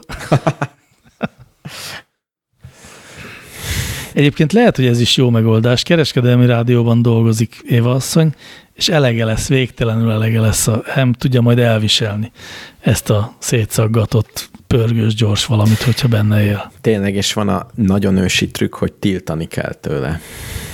Hát, az ezt már- segít. Ezzel a hülyeséggel már múlt adásba is előjöttetek. Vagy csináljunk egy olyan adást, ahol végig énekelve beszélünk. Ho-ho! Tényleg, az milyen szép, ilyen recitálva. Igen, igen. Hm. Én egy dobot is néha akkor megütnék. Azért nehéz elképzelni, hogy ez ne lenne sokkal idegesítőbb, mint ami most van. És akkor utána csak széttárja a karját Balázs 74, és azt mondja, na látod szívem, hát nem jobb hallgatni a simán a csúnya rossz majmot. Igen, hát ezt akartad?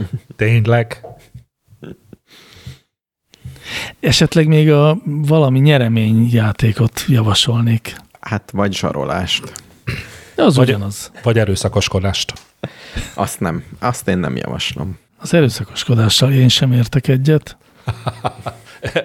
Akkor jó, elmondom, én, én sem értek egyet. De egyébként nincs olyan ember, akinek tetszik a hang. Mindenki rezonál valakinek a hangjára, és valaki, valakinek a hangja jobban tetszik. Meg kell keresni, és az legyen az első, akinek úgy pont jó a frekvenciája. Igen, hogy eltalálja Éva azt, hogy saját rezgésszámát. Így van. Akkor azt kell meghatározni először a, a saját rezgésszámát. Kezdjük itt ezt a feladatot. Ez például nem egy rossz módszer. Csináljon ő podcastet. Csináljanak De... ketten podcastet. De nem várjátok a saját rezgésszámát, tudjátok, hogy kell. Úgyhogy ütemesen lögdösöd, Egyre gyorsabban. mert hát változtatva, és amikor eltalálod a saját rezgésszámát, akkor biztos, hogy szétesik atomjaira. Igen. Ezt a rezgésszámot kell megtalálni, és ehhez már csak meg kell találni a megfelelő beszélőt.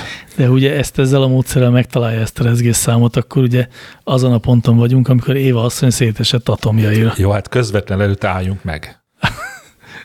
Jó, hát lehet hogy, lehet, hogy nem atomjaira lesik szét, hanem csak valami édes, bizsergető érzés keletkezik a belsejében. Ki tudja.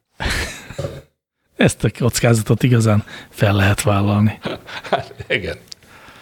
Nagyon jó. Akkor ez lenne a javaslatunk. 15 különböző javaslatot mondtunk. Az egyik csak beválik. Most viszont következik a számomra a mai napon legkedvesebb kérdés. Pacalka küldte. Szerintek, szerintetek szoktak-e a madarak csak úgy szórakozásban repkedni? Vagy mindig valamilyen küldetésen vannak? Uh-huh. Tehát, hogy van kedvem, repüljek egy picit, ugye? Aha, igen, igen. Hát Nekem is ez a kedvenc kérdésem most. Sajnos nem tudom a választ, Én sajnos sejtem. hogy nem. Nincsenek tisztában azzal, hogy repülni kurva jó. hm. De akkor lehet, hogy sétálni szeretnek, hogy az jó a földön lépkedni. Lehet, hogy, lehet, hogy sírnak fönt, amikor repkednek, hogy de jó lenne sétálni lent. Nem tudom. De szerintem nincsenek tisztában vele, hogy milyen szerencsés teremtmények. Hát így biztos nincsenek ebben a formában, mindenképp igazad lehet.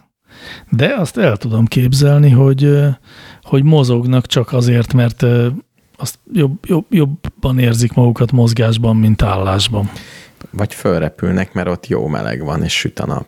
Az, mm, Szerintem mindig van valami élettani oka. Vagy nem élettani, hanem talán még prózaibb is annál.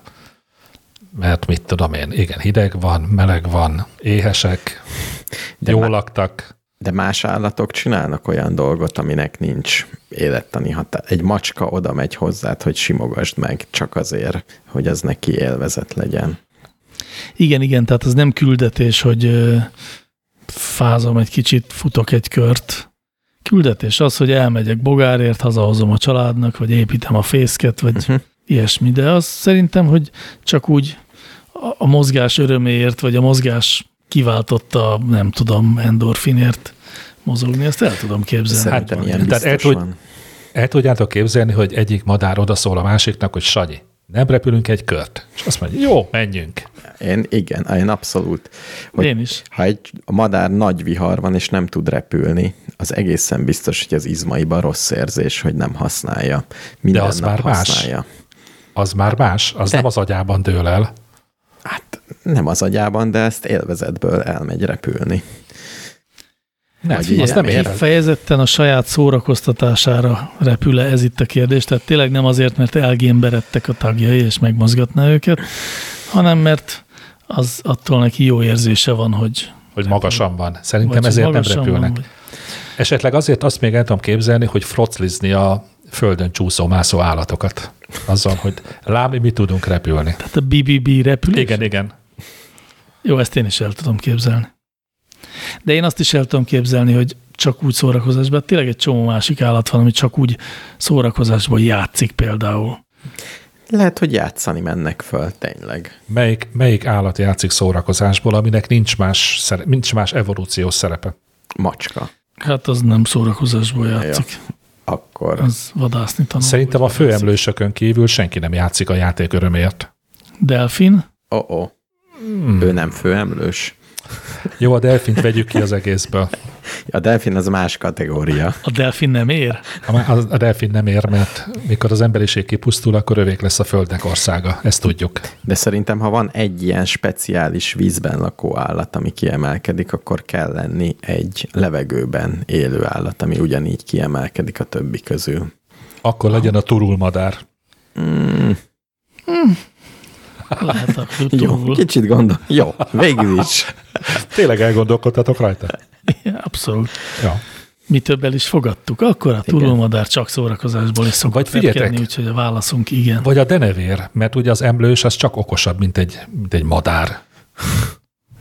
De És hogy minél okosabb, annál több időt tölt szórakozással. Szerintem egyáltalán nem véletlen, hogy az emberszabású majmok tudnak csak játszani a játék örömért. jó, de nézd meg a denevért, úgy repülni, az egyáltalán nem szórakoztató, ahogy ő csinálja. Ez tény. Ez tény. Miért? Hogy Az egy, az egy hisztérikus mozgás, ez semmi értelme. Össze-vissza, sötétben, csapkod, épp minden Cikázik pillanatban is. azt hiszed, hogy lezuhan. Így van. Pont úgy repül, mintha vak lenne. Jó, rendben. Akkor viszont úgy érzem, hogy ezt a témát kitárgyaltuk, és mehetünk a következő kérdésre. Ez is lényegében villámkérdés, de mindjárt megmondom, hogy miért hoztam mégis ide. Miért mondják azt, hogy valami nem telefon téma? És hát nekünk ez szerintem egyértelmű, de el tudom képzelni, hogy fiatalabb hallgatóinknak nem magától értetődő, hogy ezt miért mondják. Most tényleg, most az, az lesz a válaszunk, hogy mert régen lehallgatták a telefonokat? Szerintem igen. Én szerintem onnan jön ez a, ez a reflex. Nem tudom. Szerintem meg az, hogy valamit sokkal, mondjuk egy komolyabb kérdés sokkal egyszerűbb és sokkal eredményesebb személyesen megbeszélni, mint sem telefonon. De lehet, hogy ez csak én gondolom így, aki gyűlöl telefonálni. Igen, én sem szeretek, tehát értelek téged, de én azt gondolom, hogy ez azért sokszor elhangzik teljesen hétköznapi, tehát olyan helyzetekben is, amikor a szereplőkről nem feltételezném, hogy a témát úgy szeretnék olyan alaposan megbeszélni. Hát akkor viszont miért mondják? Hát azért, mert hogy van bennük egy ilyen reflexzerű elképzelés arról, hogy bizonyos témák az nem valók a telefonnak. Egyébként most eszembe jutott közben még valami. Ti biztos emlékeztek még arra, amikor úgy volt a telefon megoldva, a vezetékes telefon, hogy iker számok is voltak, és olykor hallottuk azt, amit a másik telefonál. Meg egy családi házban több készülék volt, és bármikor óvatosan fölvehetted a másikat, és belehallgatózhattál. Igen. Ó, de szép idők voltak ezek. Ez is tulajdonképpen a lehallgatástól, vagy a kihallgatástól való félelem, uh-huh. még ha nem is az állambiztonság részéről. Hát nem tudom, élnek még olyan emberek, akiket lehallgattak az állambiztonság emberei? Szerintem. Jó, élnek, élnek, élnek. élnek. És, és ugye most meg sokkal könnyebben lehallgatják az összes telefont mégis. Még nem, ezt nem mondanám, hogy kevésbé félünk, tehát egy komoly megbeszélésen kint kell hagyni a telefont, kikapcsolva. Hát meg az én politikához bármi módon is közelítő ismerőseim, azok, azok nem hajlandók egyszerűen GSM platformon telefonálni. Hát hol telefonálnak? Hát szignálon, esetleg Viberen, inkább szignálon. Az biztonságosabb? Az igen, az a mindkét végponti titkosítással működő feltörhetetlen telefonálást biztosító eszköz. Na szóval szerintem minden származik. Lehet, hogy titeket is meggyőztelek erről? Engem igen. Ha ez az ára annak, hogy menjünk tovább, akkor engem is. Ah, olcsó volt, mehetünk tovább. Bukfencmester kérdését fogom feltenni, már csak azért is, mert nem csak ő kérdezte ezt. Mire jók a prim számok? Kérdezte oh. Bukfencmester, de Jenő is kérdezte, hogy miért pont a prímekre vannak rákattanva a matematikusok. Uh-huh. Hát. Na most túl azon egyébként, hogy a titkosításnak az egyik alapfegyvere. Hát Így azért... van, tehát a krip, kriptográfiának az alap, alapja. Igen. És ezt értitek, hogy hogyan? Tehát ha kitalálok egy nagyobb prímszámot, akkor jobban tudok titkosítani. Nem, Igen. Prím, számok szorzatáról van itt szó, tehát hogy nehéz visz. Ebbe most nem is azért nem megyek bele, mert nincs rá idő, hanem mert fogalmam sincs. Én De azért ne vegyük már azt a, azt a magyarázatot, hogy ugye megalkotta az emberiség a számokat. Tehát amíg az ember nem létezett, addig nem voltak számok. És megakadt ezt a végtelenül egyszerű rendszert, hogy egy, kettő, három, tehát három fa, meg három fa, az hat fa.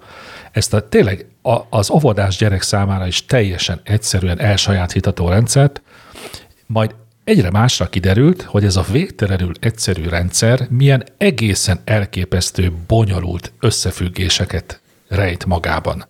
És az erre való rácsodálkozás ból fakadó örömérzet, az igenis elég kell legyen magyarázatnak, hogy miért ilyen csodálatos dolog a számok világa.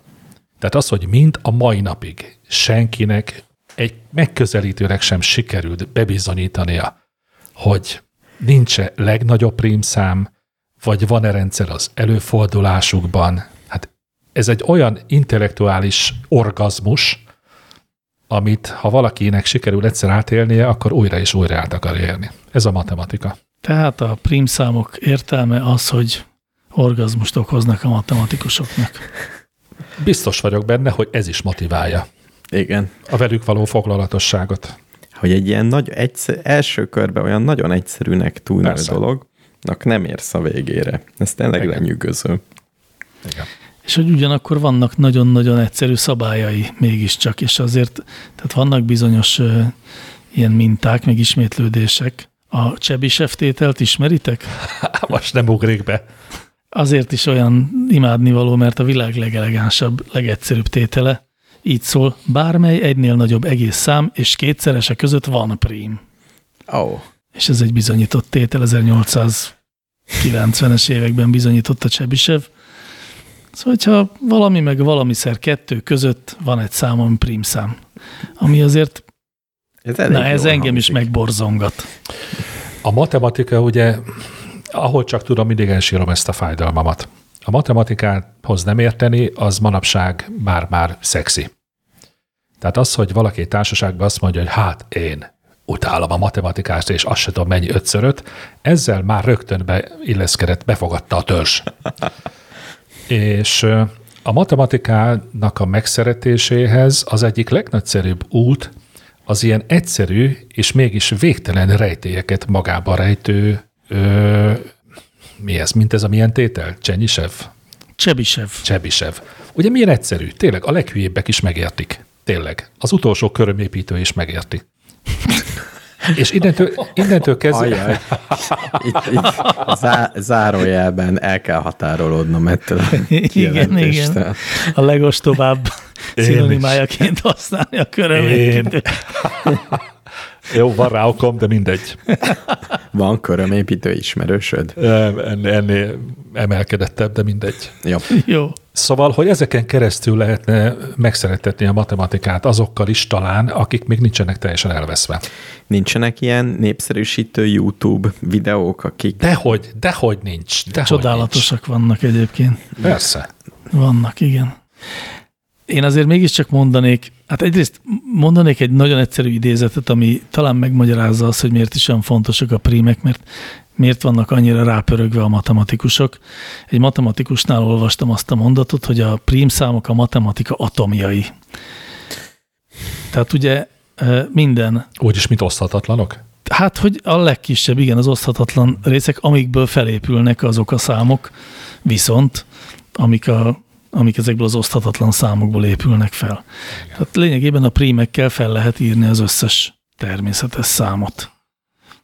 E, Ez már eleve gyönyörű, de aztán én találtam még egy-két ilyen nagyon praktikus dolgot is, hogy, még, hogy nem csak a kriptográfiában, tehát a titkosítás tudományban van szerepük a prímeknek, hanem például van olyan biológiai evolúciós folyamat, amiben a prímszámok szerepet játszanak. Bizony. Ezt nem tudjátok elképzelni, ugye? Én képzeld el, én pont azt akartam mondani, hogy hogyha valamelyik hallgat, az a baj, hogy ki lehet googlizni, de ha valamelyik hallgató meg tudná mondani, hogy a természetben hol fordulnak elő prímszámok, annak felajánlanék egy tányi reményutalmat. És ha én megmondom, Hát neked nem. Jó, neked is. Természetben én kitalálom. jó. Hmm. Van oly, az állat, amit mondani fogok, ma már előkerült. Ó, hát a delfin. Nem. Nem, egy rovar. Így van, fel kell gyorsítanunk a kérdésválaszokat. Rovar? Rovar. Mm. Angolul vicces neve van. A cickafark? Nem. A ciripelő.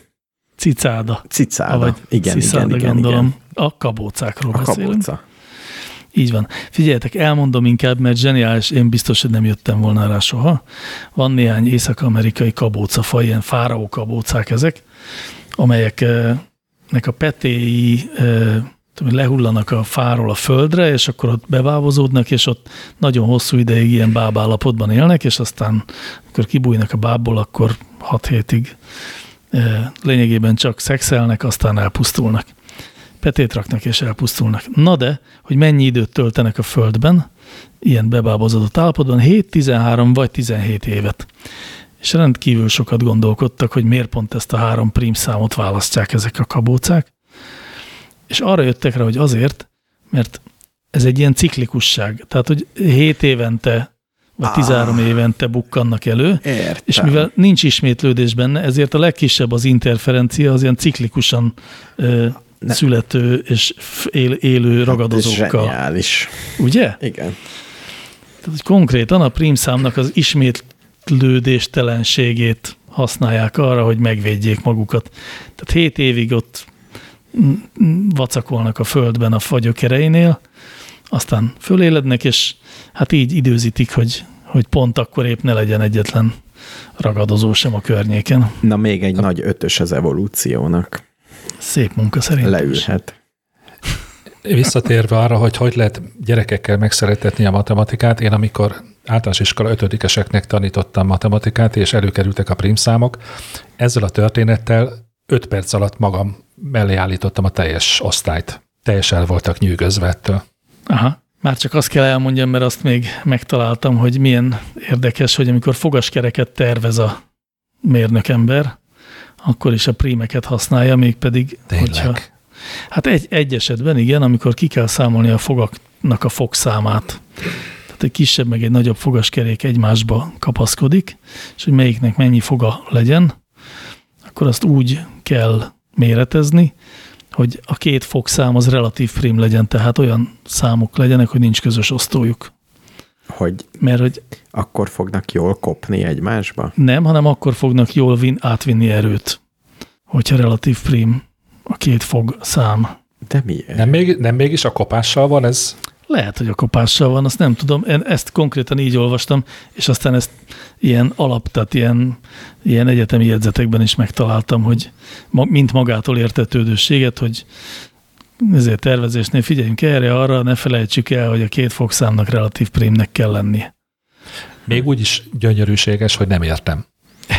Én ugyanígy voltam vele. Én megjegyeztem is, ha majd terveznem kell, ezt fejbe tartom. Akkor legyen így. Jó, hát szóval szerintem elég sok ö, okát szolgáltattuk annak, hogy miért olyan menő a prim szám, és ö, lehet, hogy már csak egy kérdésre van ebben Ó. a szegmensben időnk. Azt hittem már mehetünk szünetre. Mehetünk szünetre rögtön azután, hogy beszélgetünk egy kicsit a szúnyogokról.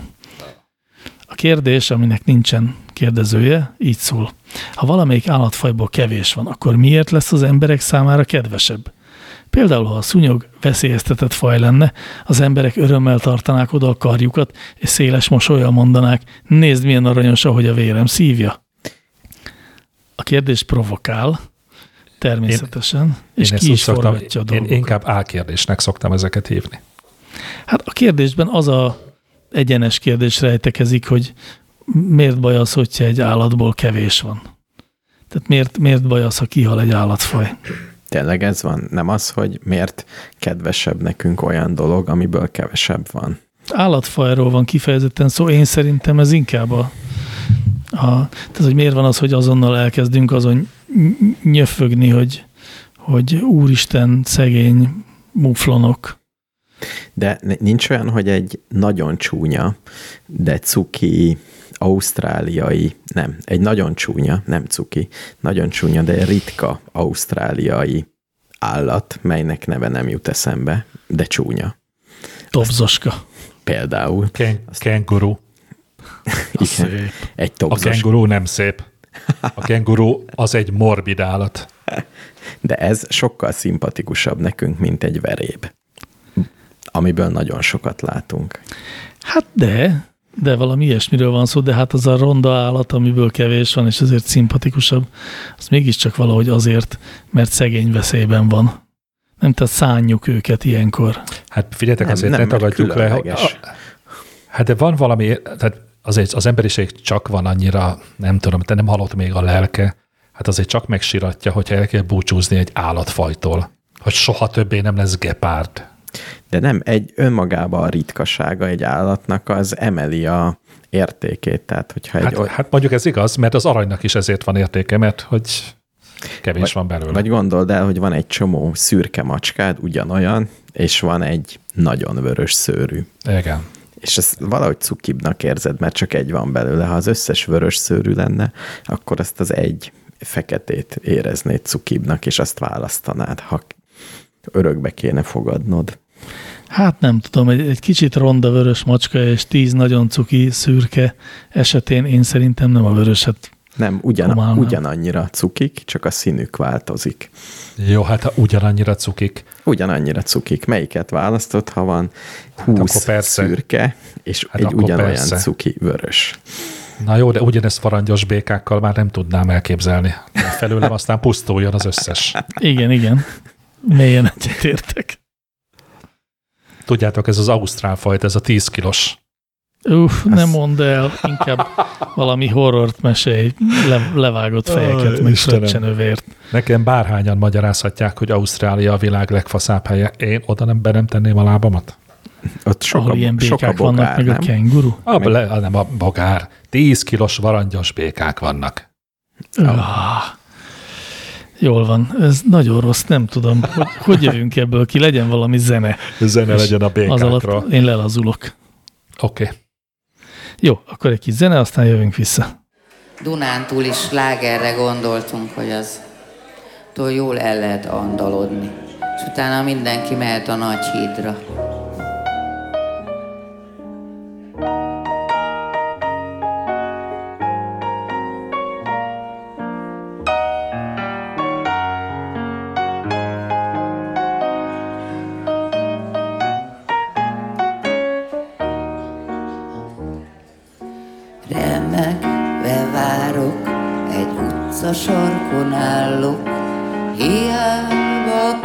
Keresem, nem látom őt, őt, csak őt, csak őt keresem én.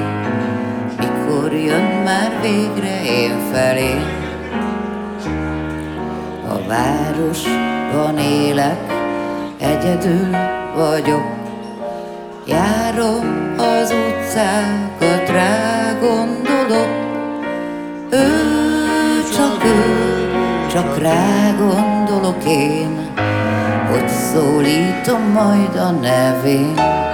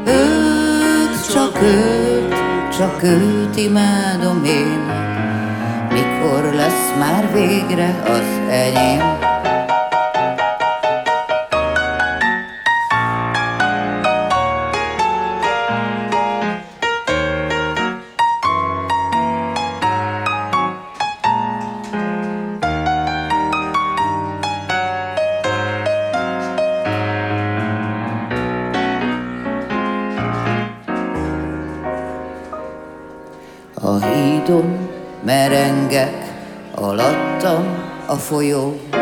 Egy férfi lép mellém, de nem hozzám való.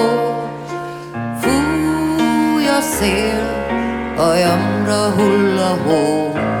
Szerelemben élni volna jó. Fúj a szél, hajamra hull a hó. Szerelemben élni volna jó.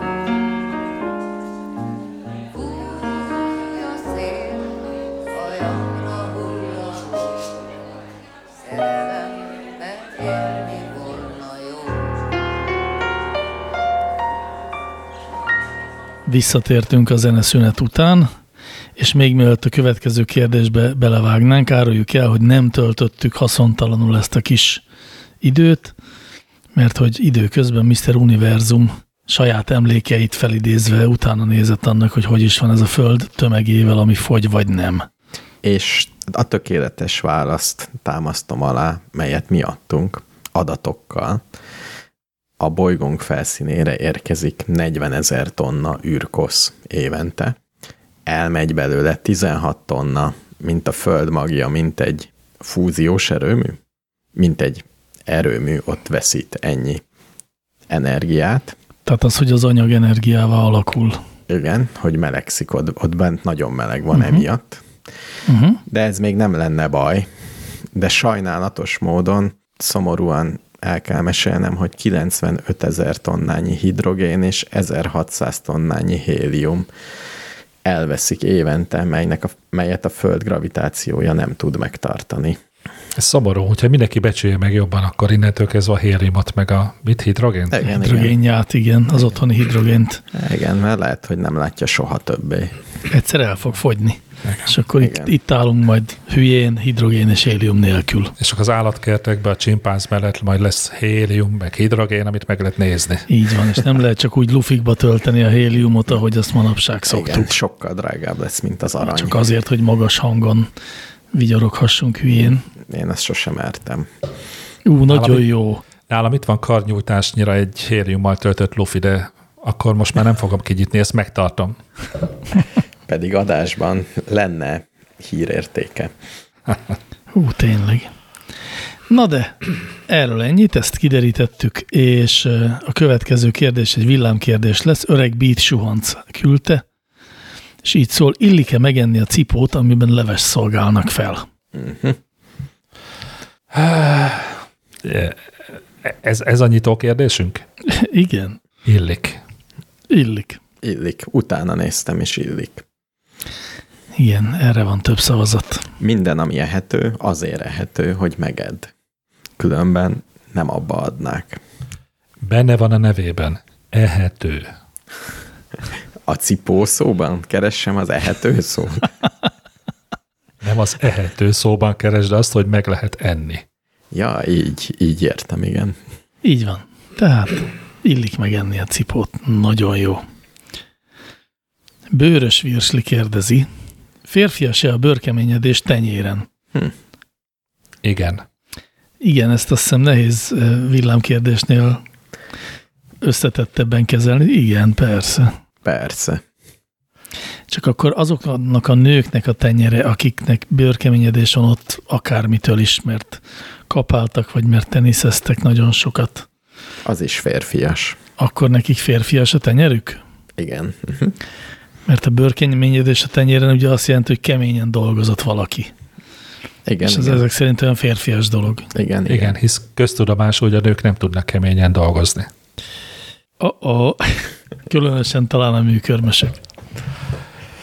Ah, kell csinálnom egy olyan szarkazmus táblát, ami belehallatszódik az adásba. Egy ilyen kis szignál kellene. Valami kis csilingelés, ami mindig akkor hangzene el, hogyha valaki szarkazmust használ. Erre gondolsz? Ez az Jaj, nagyon ne. jó. Ilyet mindig csináljunk, ez nagyon jó. Akkor is, amikor nincs szarkazmus. Most is nyom meg, jó? Mert ez is az volt. Na, Jaj, na, egy, egy új réteg jelent meg a csúnya rossz majom. na, nagyon gyorsan hagyjuk ezt abba, és tegyük fel a következő kérdést. Rendben. Cerkóf majom kérdezi tőlünk, ingyenes lesz-e valaha az internet? Ez engem is érdekel, szerintem erre sok pontot adtam.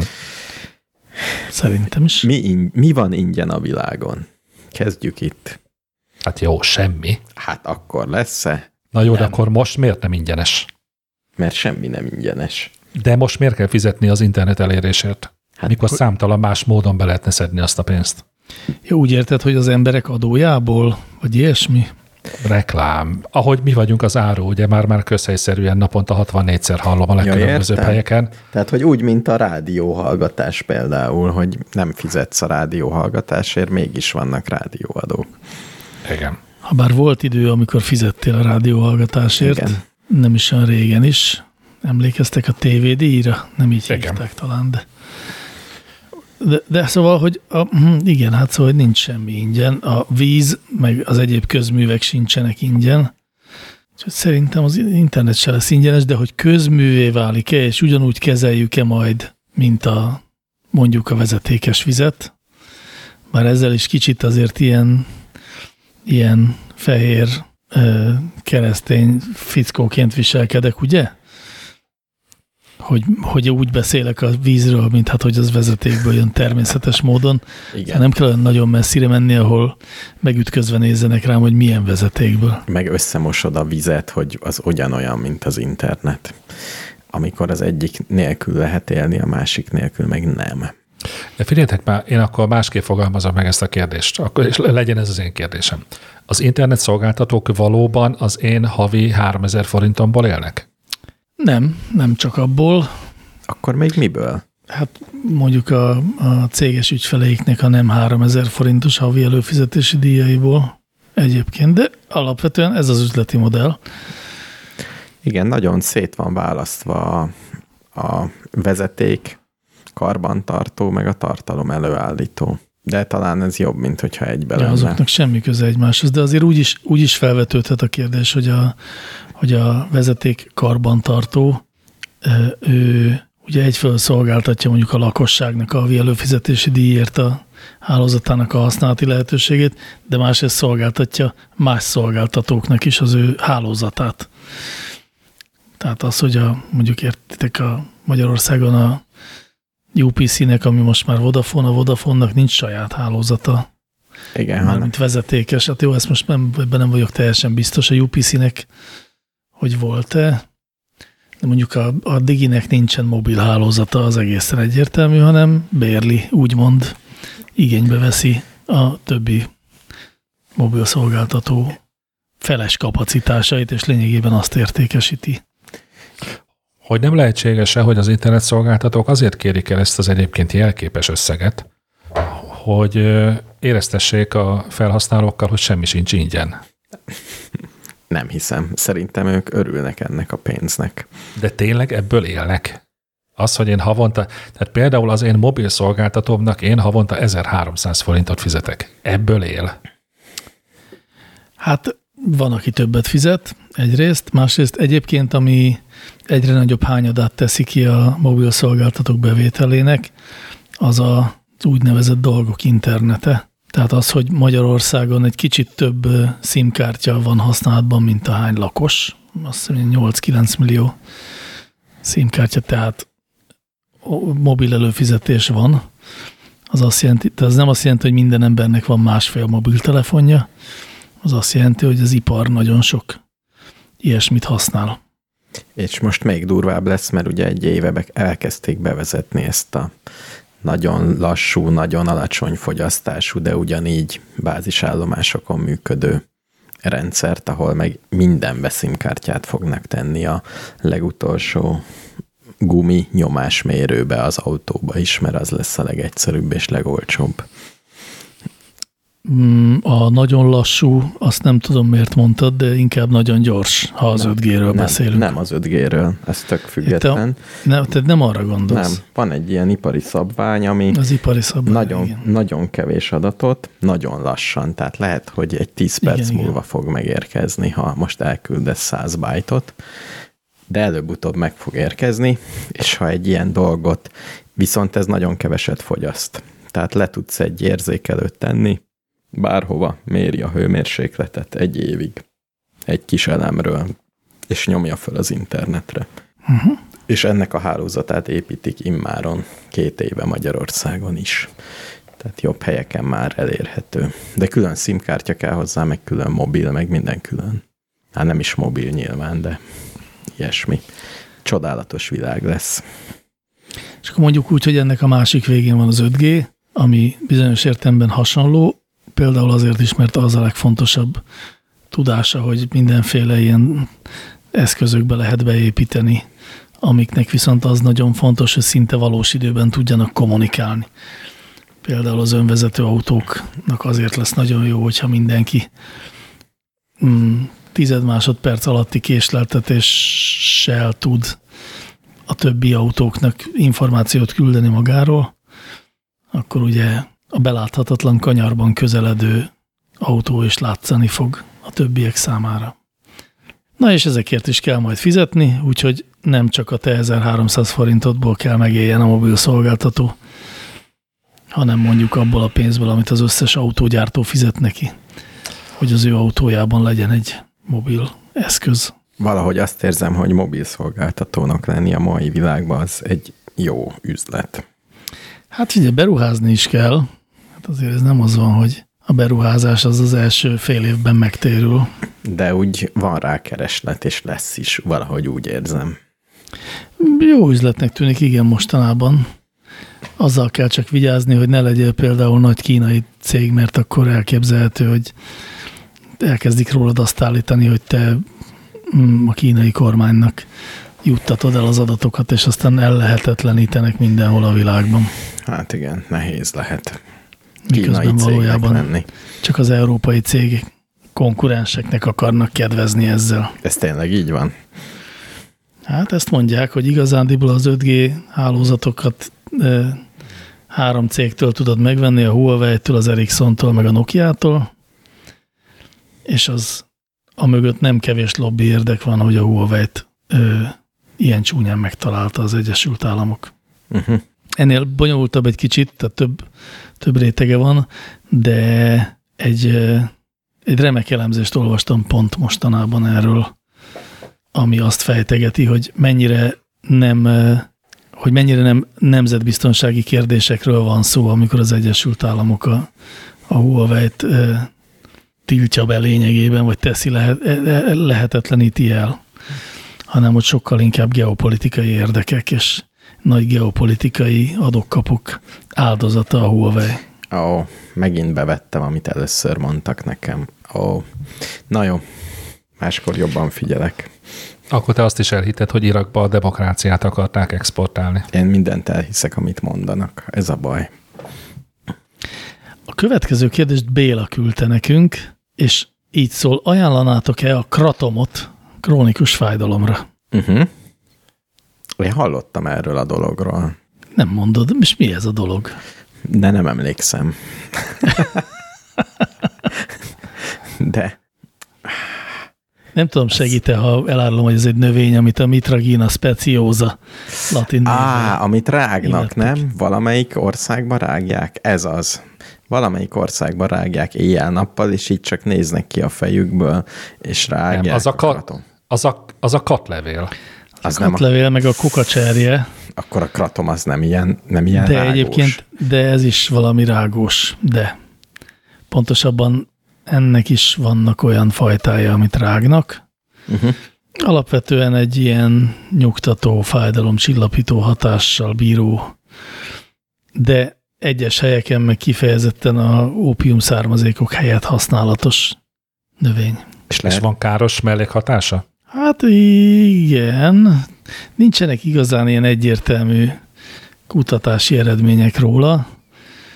Tehát így a nép az, népi használata az elég elterjedt azokon a vidékeken, ahol használják, de nincsenek kutatások, amik megerősítették volna, hogy nincs mellékhatása, vagy hogy van, vagy hogy rá lehet szokni, vagy nem lehet. Lehet-e kapni a DM-ben? A DM-ben nem lehet kapni, sőt, igazándiból 2010-es években, az elmúlt tíz évben megpróbálták ilyen gyógyszerré minősítetni, de nincsen, pillanatnyilag nincsen legális gyógyító célú felhasználása a kratomnak. ja, tehát ez, Jó, az, ez illegális? Azt hiszem nem illegális, csak nincs ilyen, tehát nem lehet gyógyszerként használni. Na jó, de egy gyógyhatású készítményként lehet használni? Van forgalomban bárhol?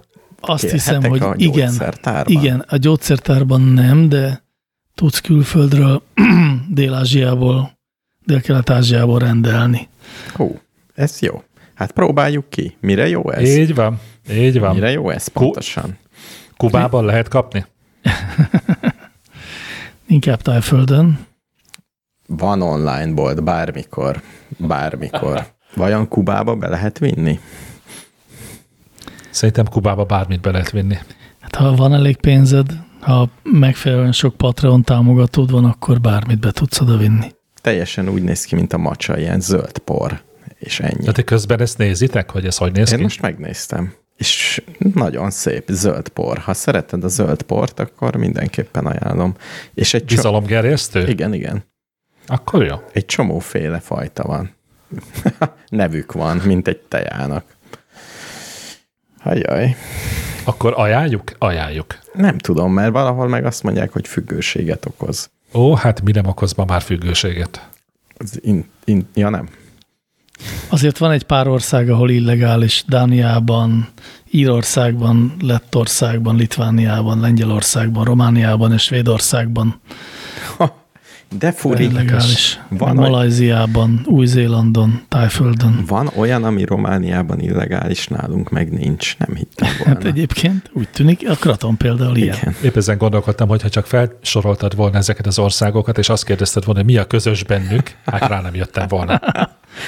De ezek után viszont, hogy tudjuk, hogy van itt egy szer, ami kicsit ilyen ópiát hatású, vagy ópiátok is vannak benne, és Magyarországon nem illegális szemben sok más országgal, hát már csak ezért is ajánljuk, nem? Hozzájárul a jobb koncentráció és a mentális fókusz eléréséhez. Írja, Hát akkor mi baj, mi baj lehet? írja az árusító oldal. hát nem tudom. Olyan, olyan ez, mint a mi az a sötét-zöld folyadék, amit egyik országban lehet, másikban nem? Sötét-zöld folyadék? Hát ez az ilyen, Epe? az epe, az epe. Nem, nem kinoin, hanem, meg nem kinin, hanem mondjátok már. De én nem tudom mondani, mert nem tudom, mi az. Kivi, Jó, majd ha, eszem, ha kivi, eszembe kivi kimondom. szörp. Egyedül annyit tudok, ami zöld. És bizonyos országokban le illegális. Könnyen lehet. Ahol a kiwi védett növény. Oh, pedig itt van a nyelvem hegyén, de mindegy. Akkor, hogyha kibukkan a nyelvet hegyéről, akkor egyszer csak Beleköpöm a mikrofonba. nélkül köp bele a mikrofonba, addig én felteszem a következő kérdést, ami a másik kedvencem ezen a hétfőn. Tihamír az irodista küldte, és elsőre talán nyilvánvalónak tűnik, de aztán nem az. A filmekben, könyvekben a kalózokat, tengerészeket jellemzően a fedélzet felmosása közben mutatják. Vajon tényleg jelentős részét tette ki a matrózok munkájának a felmosás? Ha igen, hogy koszolódott össze folyton a fedélzet a nyílt tengeren, hiszen nem nagyon tudták lábon bevinni a sarat? Hogy ennek az volt a célja, hogy a legények elfoglalják magukat a hetekig tartó egyhangú út alatt?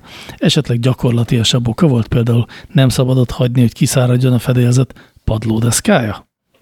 Tehát miért kell felmosni a hajók fedélzetét? Ez itt a kérdés. Ti voltatok katonák, ott is mindig föl kellett mosni, nem? És pont ugyanaz volt az oka, mint a hajónál, csak azért, hogy mozgassák az egyébként nulla feladattal bíró tömegeket. Én szerintem nem egészen erről van szó, bár valóban úgy tűnhet, hogy csak ez volt a feladata a felmosásnak itt is a hajókon, de én azt gondolom, hogy, a, hogy szerintem a, a, a fedélzet az csúszóssá válik. A, ugye oda azért felfröccsen a tenger. Uh-huh. Adott esetben biztos ilyen halas, már értitek, mire Algás, gondolok. Nyálkás. Algás, nyálkás, ez az. Tehát van mindenféle dolog, ami, ami meg, megtapad a fedélzeten, és csúszóssá válik, ami hát mindenképpen veszélyes, hiszen a admirális megcsúszik, aztán fenéken beszánkázik a tengerbe, és elragadják a cápák. Hmm. És hogy ilyen balesetek ne fenyegethessenek, ezért kell szerintem felmosni a fedélzetet, de nem tudom, nem találtam semmilyen írásos nyomát, csak annak, hogy ez már pedig szokás volt, és tényleg mindenki folyton eh, fedélzetet mosott. Tehát a kérdés volt úgy is, vagy az a része is, hogy vajon tényleg jelentős részét tette ki a matrózok munkájának a felmosás. Hát például a, a Habsburg flotta esetében napi egyszer reggeli előtt, talán azt hiszem reggeli előtt közvetlenül volt a fedélzet felmosása, minden reggel felmosták. Hmm. Felsikálták. Azért én azt gondolnám, hogy úgy általában azért nem vizes a fedélzet, vagy ott mindig vizes volt. Elég kellemetlen lehetett az élet akkor, ha ott mindenhol mindig folyik a víz. De hogy folyt mindig mindenhol a víz? Szerintem tízből kilencszer kifejezetten csak a csicskáztatás, meg az, hogy ne unatkozzanak. És nem lehet, hogy ilyen mindenféle dolgok itt kiömlöttek. Mire gondolsz? Mána, szörp, Sör. Málna szörp sör, méz. kaja, a felszolgált uh, nagy sültek és kelkáposzta főzelék, kilöttyent.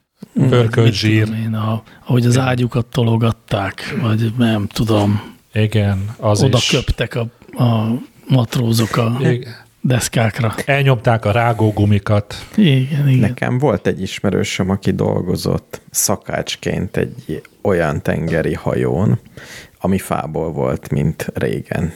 És ő nem panaszkodott, hogy mindig föl kellett mosni. Mert ő a konyhán dolgozott. Igen, mert nem ő neki kellett. De úgy, igen, lehet, hogy megkérdezem, hogy látta-e, hogy minden reggel fölmossák. Úgy nehezen képzelem el. Pedig az régi fahajó volt, ugyanolyan.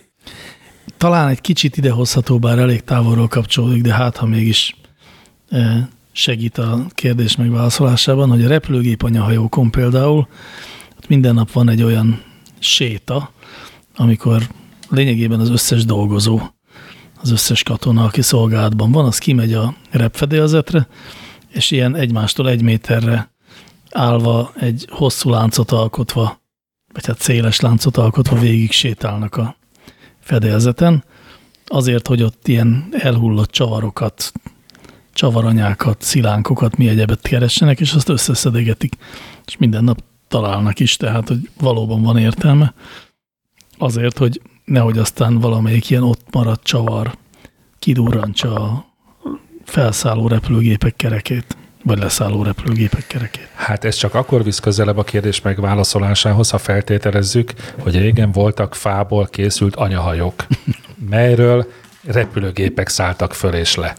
Egyébként nem, nem segít, mert hogy voltak ilyenek, Tényleg? Abszolút a második világháborúban, hát főleg a, a japán anyahajók azok ilyen jó részt faépítésűek voltak. Nem mondod, hogy De. fá, fából volt Hát a a- felszálló pálya. A felszálló fedélzet az igen. Igen De jó, igen. ezt nem tudtam. De hogy, de nem is csak a fa miatt, hanem hát egyszerűen, hogy ott is volt mit takarítani, vagy van mit takarítani, és azt gyanítanám, hogy egy ilyen nagy hajónak a fedélzetén, függetlenül a repülőgépektől azért lehet, hogy van mit takarítani. De nem tudom, és nagyon érdekelne a válasz, és nekem nem sikerült ennél közelebb jutnom hozzá, úgyhogy én is ezen kettő között ingadozom, hogy csak szivatás volt, pontosabban csicskáztatás, Én nem, fegyelmező ingado- eszköz. én nem ingadozom, szerintem egyszerűen csak unalomüzés. Mert például találtam olyat is, hogy ilyen magyarországi vitorlás magazinokban a vitorlás etikett tehát taglaló cikkben is szerepelt az, hogyha ha az utasaitól elvár, elvárod, hogy segítsenek a fedélzet napi felmosásában, akkor ezt előre közöld velük. Tehát amiből így im- implicite következett, hogy, hogy még a balatoni hajókat is fel kell mosni folyton. Milyen érdekes, drága FX Mester, hogy téged ez a kérdés így megmozgatott. Nagyon kíváncsi lennék, igen, hogy mi az oka. Hát akkor valaki majd mondja meg. Ha már mi nem mondjuk meg. Hát Hát most igen, én úgy érzem, megmondtam. Ennél többet nem tudok mondani. jó, ezt el kell fogadjam. Közben eszembe jutott az a szó, ami a nyelvem hegyén volt. Na, Abszint. abszint Ó, a tényleg, méregzöld színű ital. tényleg igazad van, az is zöld. És Európa felébe illegális, a másikban meg nem. És nálunk?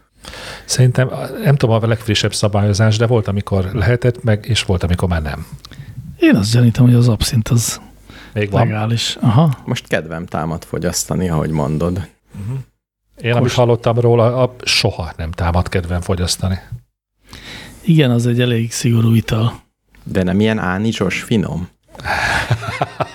Azt nem tudom, hogy finom-e, de eh, egybehangzó hitelt érdemlő állítások szerint eh, egymagában képes annyi agysejtet elpusztítani, mint egy egész hetes alkoholmámor. Hát attól függ, mert van azért belőle 45 százalékos is, ami egy gyengébb pálinkával vetekszik csupán, de van belőle 74 százalékos is, az már tényleg egy kicsit kemény. Viszont az ánizsos stimmel. Ánizsos. Na, akkor még egy ok, amiért nem iszom. Nem, nem szereted az ánist? Hát nem, hiszen az gyermekkorom orvosságainak íze. Jaj, tényleg. Jó kis mixtura pectoralis. Mi a következő kérdés? A következő kérdést Alan Delon fia tette föl nekünk, és arra kíváncsi, hogy vajon a most készülő podcastok elérhetőek lesznek-e 50 év múlva. 50 év? Aha, 2070-ben meg lehet-e hallgatni a Csúnya Rossz Majom 44. epizódját? Uh-huh. Szerintem nem. Szerintem igen. Szerintem is nem. A széttartóak a válaszaink, össze kell őket Valami. finomkodni valahogy. Nézd meg, hogy a internettónak mennyi részét tudod elolvasni, ami nem olyan régen volt. Az nem volt olyan régen, bizony. És mit találsz ott? Nem sok mindent. Hát vagy a Népszabadság online archívumát hol találod meg? Jó, egyébként belőlem is csak a teljesen indokolatlan optimizmus beszélt. Természetesen hírünk, hamvunk sem lesz már akkor. De pedig erre predestinál minket a műsor színvonala, ugye? Hát, Hát Fölírjuk, És te mat- fölírjuk egy CD-re, és kilőjük az űrbe. Szerintem az az egy megoldás van. De egy olyan pályára, hogy 50 év múlva visszatérjen. Azaz, tényleg. Akkor lehet, hogy inkább egy palackban kéne elrejteni egy pendrive formájában, és bedobni az Atlanti óceánba. Mm, pendrive-ba nem bízom. 50 év. Hmm. Ja, igen, igen, jó, akkor valóban mégiscsak a biteket kell majd rá rajzolni egy aranylemezre. Igen. Hát, hogyha ezt mégse tennénk meg, akkor nem lesz olvasható, vagy hallgatható, elérhető. Ha megtesszük, akkor minden bizonyja kiadják, hiszen ilyen kedves retro feelingje lesz. Minden esetre engem megkeresett egy, egy mondjuk távoli ismerősöm, hogy hozzájárulok-e ahhoz, hogy a másik podcastomnak az adásait ő letöltse, és egy helyen tárolja, mert hogy neki az a, az a küldetése támad, hogy minden podcastnak minden részét letölti, és egy helyen tárolni fogja. Hm. Hogy biztos, ami biztos. Ez nagyon jó hír. Kíváncsi Milyen vagyok. kár, hogy minket még nem keresett meg ez a, Hát az ember. biztos sorra fogunk kerülni. Jó, amúgy az lehetséges, igen. Nekem elvonta a figyelmemet egy 40 kg-os lepke, ami most berepült ide a helységbe. 40 kilogrammos, azt Hát. érdemes lenne elfognod, és levágnod. Szerintem alábecsülöm a súlyát. Lehet, hogy még több is. Szerintem több, mert na- nagyon nehezen vonszolja magát a levegőben. Igen, egy comb elég lesz vacsorára.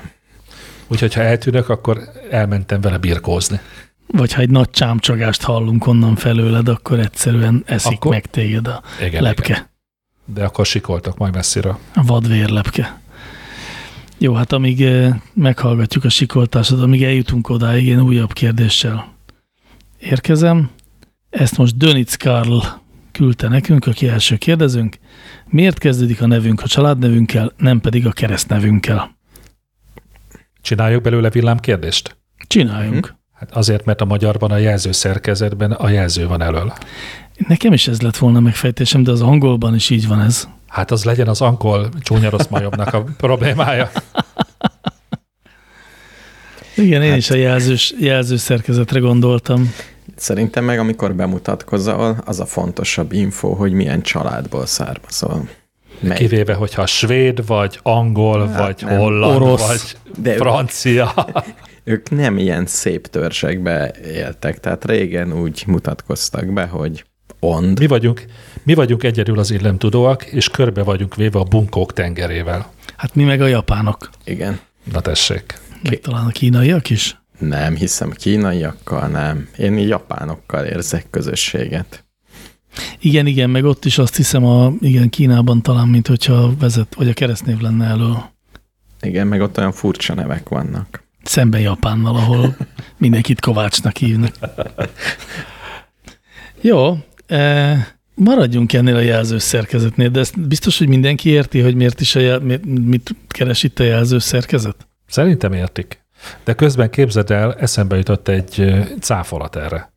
Ó, Lásd, István a király. de neki nem az volt a vezetés Király neve, István. hogy Király, király. király István. Tényleg. Nem, ezt arra mondom példának, vagy ellenpéldának, hogy, hogy nem igaz, hogy a vezeték nevünk a fontosabb a keresztnevünknél. De. Tehát látod, az Istvánnak a neve fontosabb, mint az, hogy király. Mert ő egy király volt, és a királyoknak csak keresztneve volt, mármint publikusan. De, de hát mondjuk érted, Mátyás királynak is volt vezetékneve. Jó, oké. Okay. Jó, de, De még ré- eszembe jutott Attila a Hun, de ő sem Hun Attila volt. de régen, ha ismeretlen társaságban mutatkoztál be, bőven elég volt csak a vezetéknév, hogy tudják, hogy te kihez tartozol. A keresztnévnek nem volt jelentősége, az csak a otthoni használatra volt szerintem. Ezt úgy érted a régent, hogy nagyon régen? Én Attila a Hun korszakára gondolok. Akkor nem volt vezetéknév te. Lehet, hogy az volt a vezetékneve, hogy Attila. Az volt, hogy milyen törzsbe tartozol. Az volt. És valójában Norbert volt. Attila a Hun keresztneve Norbert. Az lehet, igen. Hát nézzétek. Jó. Szerintem a jelző szerkezet. Dr. Egri János szerint is a jelző szerkezet, Szerintem evolúció. valamint az evolúció. Azt hiszem minden lehetőséget megvizsgáltunk. Úgyhogy hmm, hmm, hmm, hmm. a következő kérdés rendkívül gyakorlatias kérdés. Így hangzik.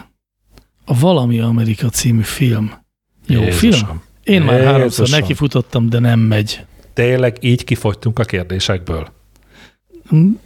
Nem nyilatkoznék minőséget illető kérdésekben. Elhatárolódok a kérdéstől is. Mert szerinted jó film? Egy Hogy igen, lenne már jó film? Nem is film. egy igen nemes kell mondanunk. Hát mm, segítenünk kell a kérdezőnek, aki magát valami foskarika, egyébként valami fosarika szóval, vagy hát eh, névvel illette. De ő azt is mondta, hogy én már háromszor neki futottam, de nem megy. Tehát ő szerinte nem jó a film, de nem biztos magában, meg kell erősíteni. Van egy széles skála, hogy mennyire jó, vagy mennyire nem. Tehát a legrosszabb és a legközelebb, legrosszabb és a legjobb között van egy széles skála, de ha választani kell a vég, két végpont között, én a nem jó filmre szavazok. Én is közelebb tenném a nem jóhoz, mint a jóhoz, de azért én azzal a, színezném ezt a, ezt a vélekedést, hogy, hogy a commerce bugyuta szórakoztató filmek között a jobbak közé tartozik szerintem. Jézus, Tehát Atya, akinek- Úr, Isten, aki lakozol az égben. Hova keveredtem? Hát látod? Igen, ez, ez van, Tehát- hogy van, aki máshogy gondolja, mint te. Tehát azt mondod, El- hogy van rosszabb is. Hát nagyon-nagyon sok rosszabb film van, mint a Valami Amerika. Ebben viszont egészen biztos vagyok. Mármint, hogyha úgy választjuk meg a szempontokat, tehát hogyha a művészi értékét, meg a történetmesélését, meg a színészi teljesítményt helyezzük az előtérbe, akkor ez egy igen rossz film. Egyed, Ha egyedül a- a szórakoztatás viszi föl egy picit. Szórakoztatás, igen, a vicces. Nagyon kíváncsi lennék, hogy melyik tized másodpercében vélted felfedezni a szórakoztatást. Ja, A szórakoztatás és a magyar környezet nagyon sokat hozzátesz. Inkább a magyar környezet, jó, visszavonom. Tehát, hogy magyarul beszélnek benne? Meg azok a tájak, meg dolgok van. Ebbe van a metró. Ez metrós? Nem, De hogy metrós? nem, annak az a címe, hogy a metró. Jó. Nem az Nem, a címe. nem az a Nem. címe. Nem az a címe, csak nem is az a címe. Akkor, akkor egyrészt más filmre gondolok. Van egy ilyen film, aminek, egy magyar film, aminek az a címe, hogy Metró, de a, ahol Eperjes a, Károly a, főszereplésével. a metróba? Eperjes Károly a főszereplő. de van valami metrós, ahol Ó, ezt nem tudtam. az a valamely Amerika, abban van metró, nem? Nem, amire te gondolsz, az a, az a film, bocsánat, kedves hallgatók, hogy ezt így élőben fejtjük meg, a, ahol igen, egy, egy metróban a kalauzok és Igen, a, igen, igen, arra a- gondoltam.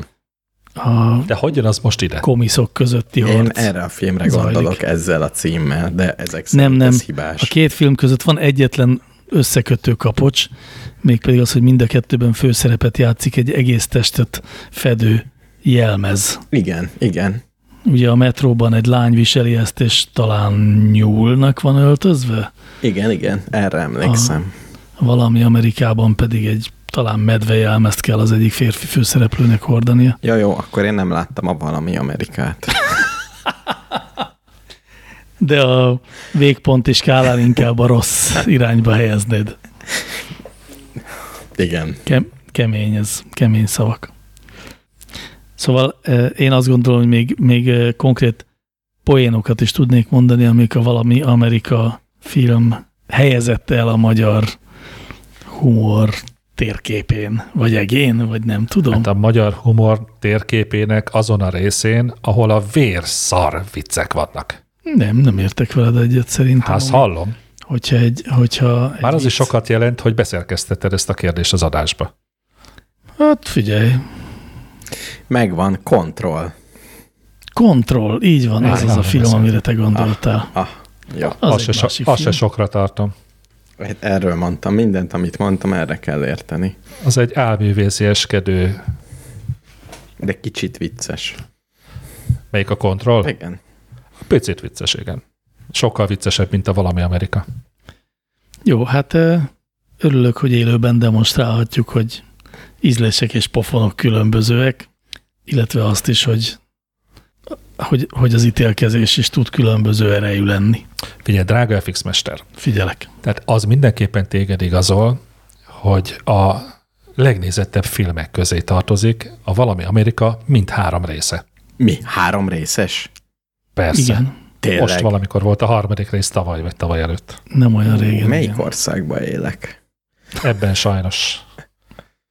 És amikor az ember látta az első részt, akkor azt gondolta, hogy ennél nincsen lejjebb. Majd megszületett a második rész, és amikor azt gondolta, hogy na akkor most már biztos, hogy lezuhant a lift az aknának a legaljára, akkor kiderült, hogy még egy szorgos brigád kurva nagy csákányokkal még ásott egy kis gödröt, és még abba belelökte a kabint. Jó, de azért Ez volt a harmadik rész. minden film, a filmek 90%-a ezt űzi a következő és az utáni részekkel, úgyhogy azért ez Az lehet, csak ott az első, az még támasztott valami elvárást a másodikkal szemben. minél többet beszélünk rá, róla, annál inkább lehangoló a véleményed erről a filmről. És te egyre inkább úgy érzed, hogy szeretnéd megnézni. Nem.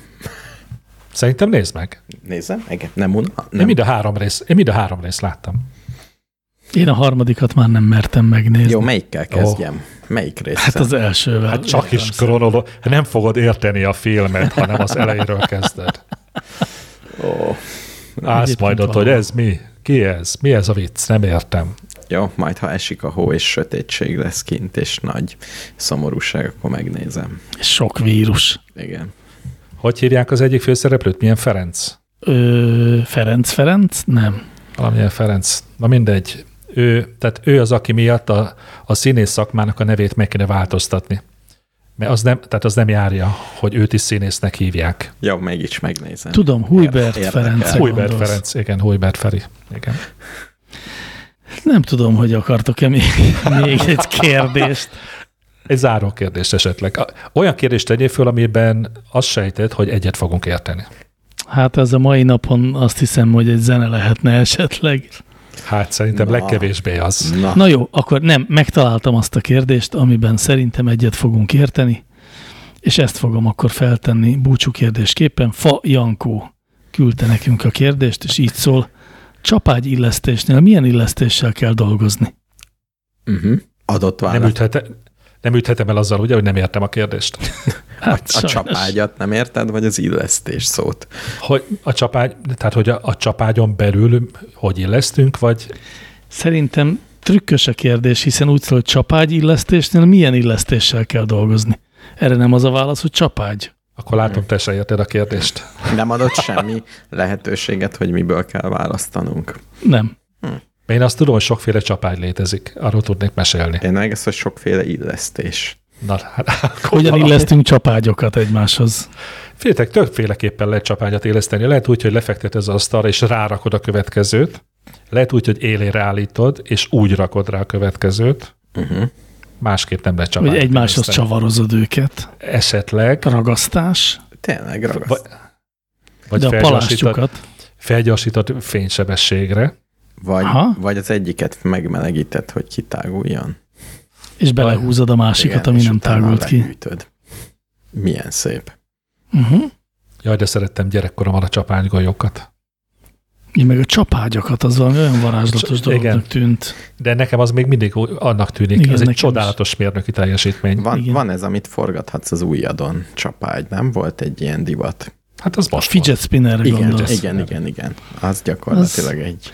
Igen, két éve nagy menőség volt, aztán tényleg az lényegében egy egy évet megélt divat hullám volt. Én szívesen játszanék egy olyannal, majd veszek egy használtat. Adok kölcsön, nekünk van itthon Jó, pár. jó. Csak kölcsibe. Igen, azt észrevettem FX Mester Instagram fiókjában, hogy nem nagyon dob ki semmit.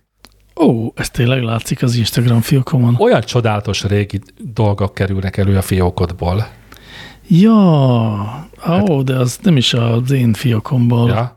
láthattuk, de hogy ott láthattunk egy legutóbb egy eh, ZX Spektrumot az ő összes, ó.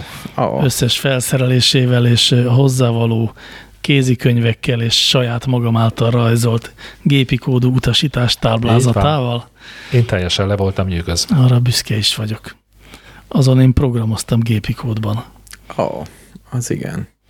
Bizony, hiába is tagadnám. És azért hoztam le a padlásra, hogy megnézem, hogyha összerakom, működik-e. Összeraktam, működött. De csak részben, a gumibillentyűzet az sajnos már csak részben működött, úgyhogy csak idáig tudtam eljutni, hogy megjelent a tévéképernyőn egy nagyon vicces pixeles ábra. Na hát ennyit a csapágyakról. Közben rákerestem, hogy milyen illesztés van, és az van ide írva, hogy belső gyűrű kettős pont fix ülék. Fixülék? Fix kötőjel ülék. Szerintem zseniális az ülék szó.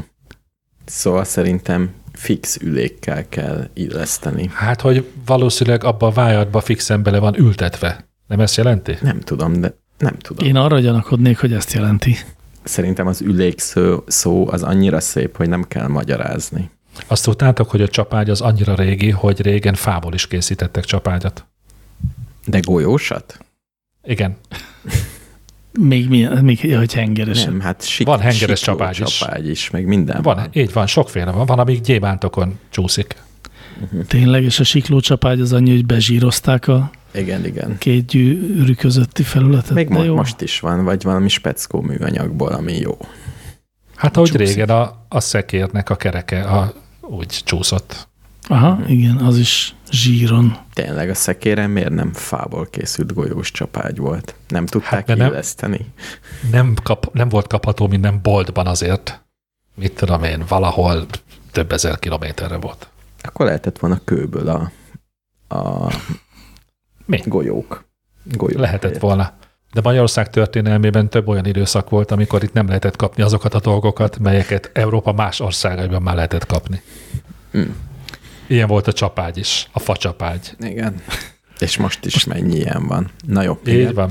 Ma egy kicsit később rá fogok keresni a facsapágy kifejezésre, és nagyon remélem, hogy látok pár működő A darabot. fa golyós csapágyra keres rá. Igen, igen, igen. Természetesen. Jó, úgy nagyon jó lesz a fagolyós csapágyjal szembesülni.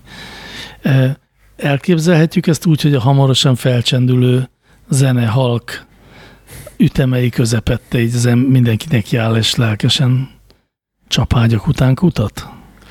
És akkor holnap a Google-nek a főhadiszállásán értetlenkedve a reggeli meetingen, hogy figyeljetek, ti is láttátok, hogy az egész világ rákeresett a facsapágy szóra. És mondom, Mi ez az új hülyeség, ez a facsapágy dolog? Aha, Fa csapágy. igen, így lesz. Akkor szerintem ne is várakoztassuk tovább a Google mérnökeit, hanem zárjuk itt be ezt a munkánkat, és egy másikat kezdjünk meg. Befolyásoljuk a világ kereséseit azzal, hogy rákeresünk a facsapágy kifejezésre. Indítsuk el a lavinát. Jó van, a kedves hallgatóktól pedig búcsúzzunk el. Jó éjszakát. Jó éjszakát mindenkinek. Jó reggelt, szép utazást nektek, sziasztok! Következő slágerünk címe Normafa. Beatles melódia.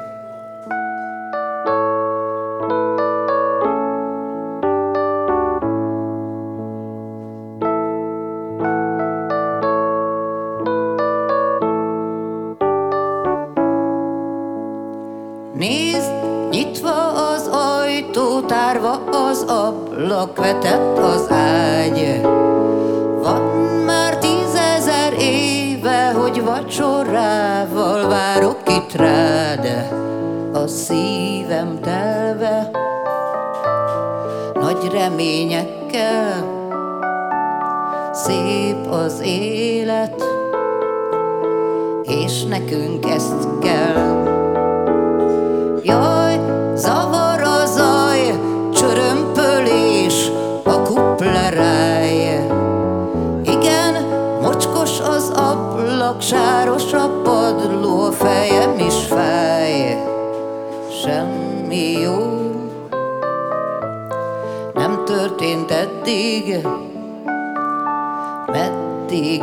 Ez, meddig lesz még így.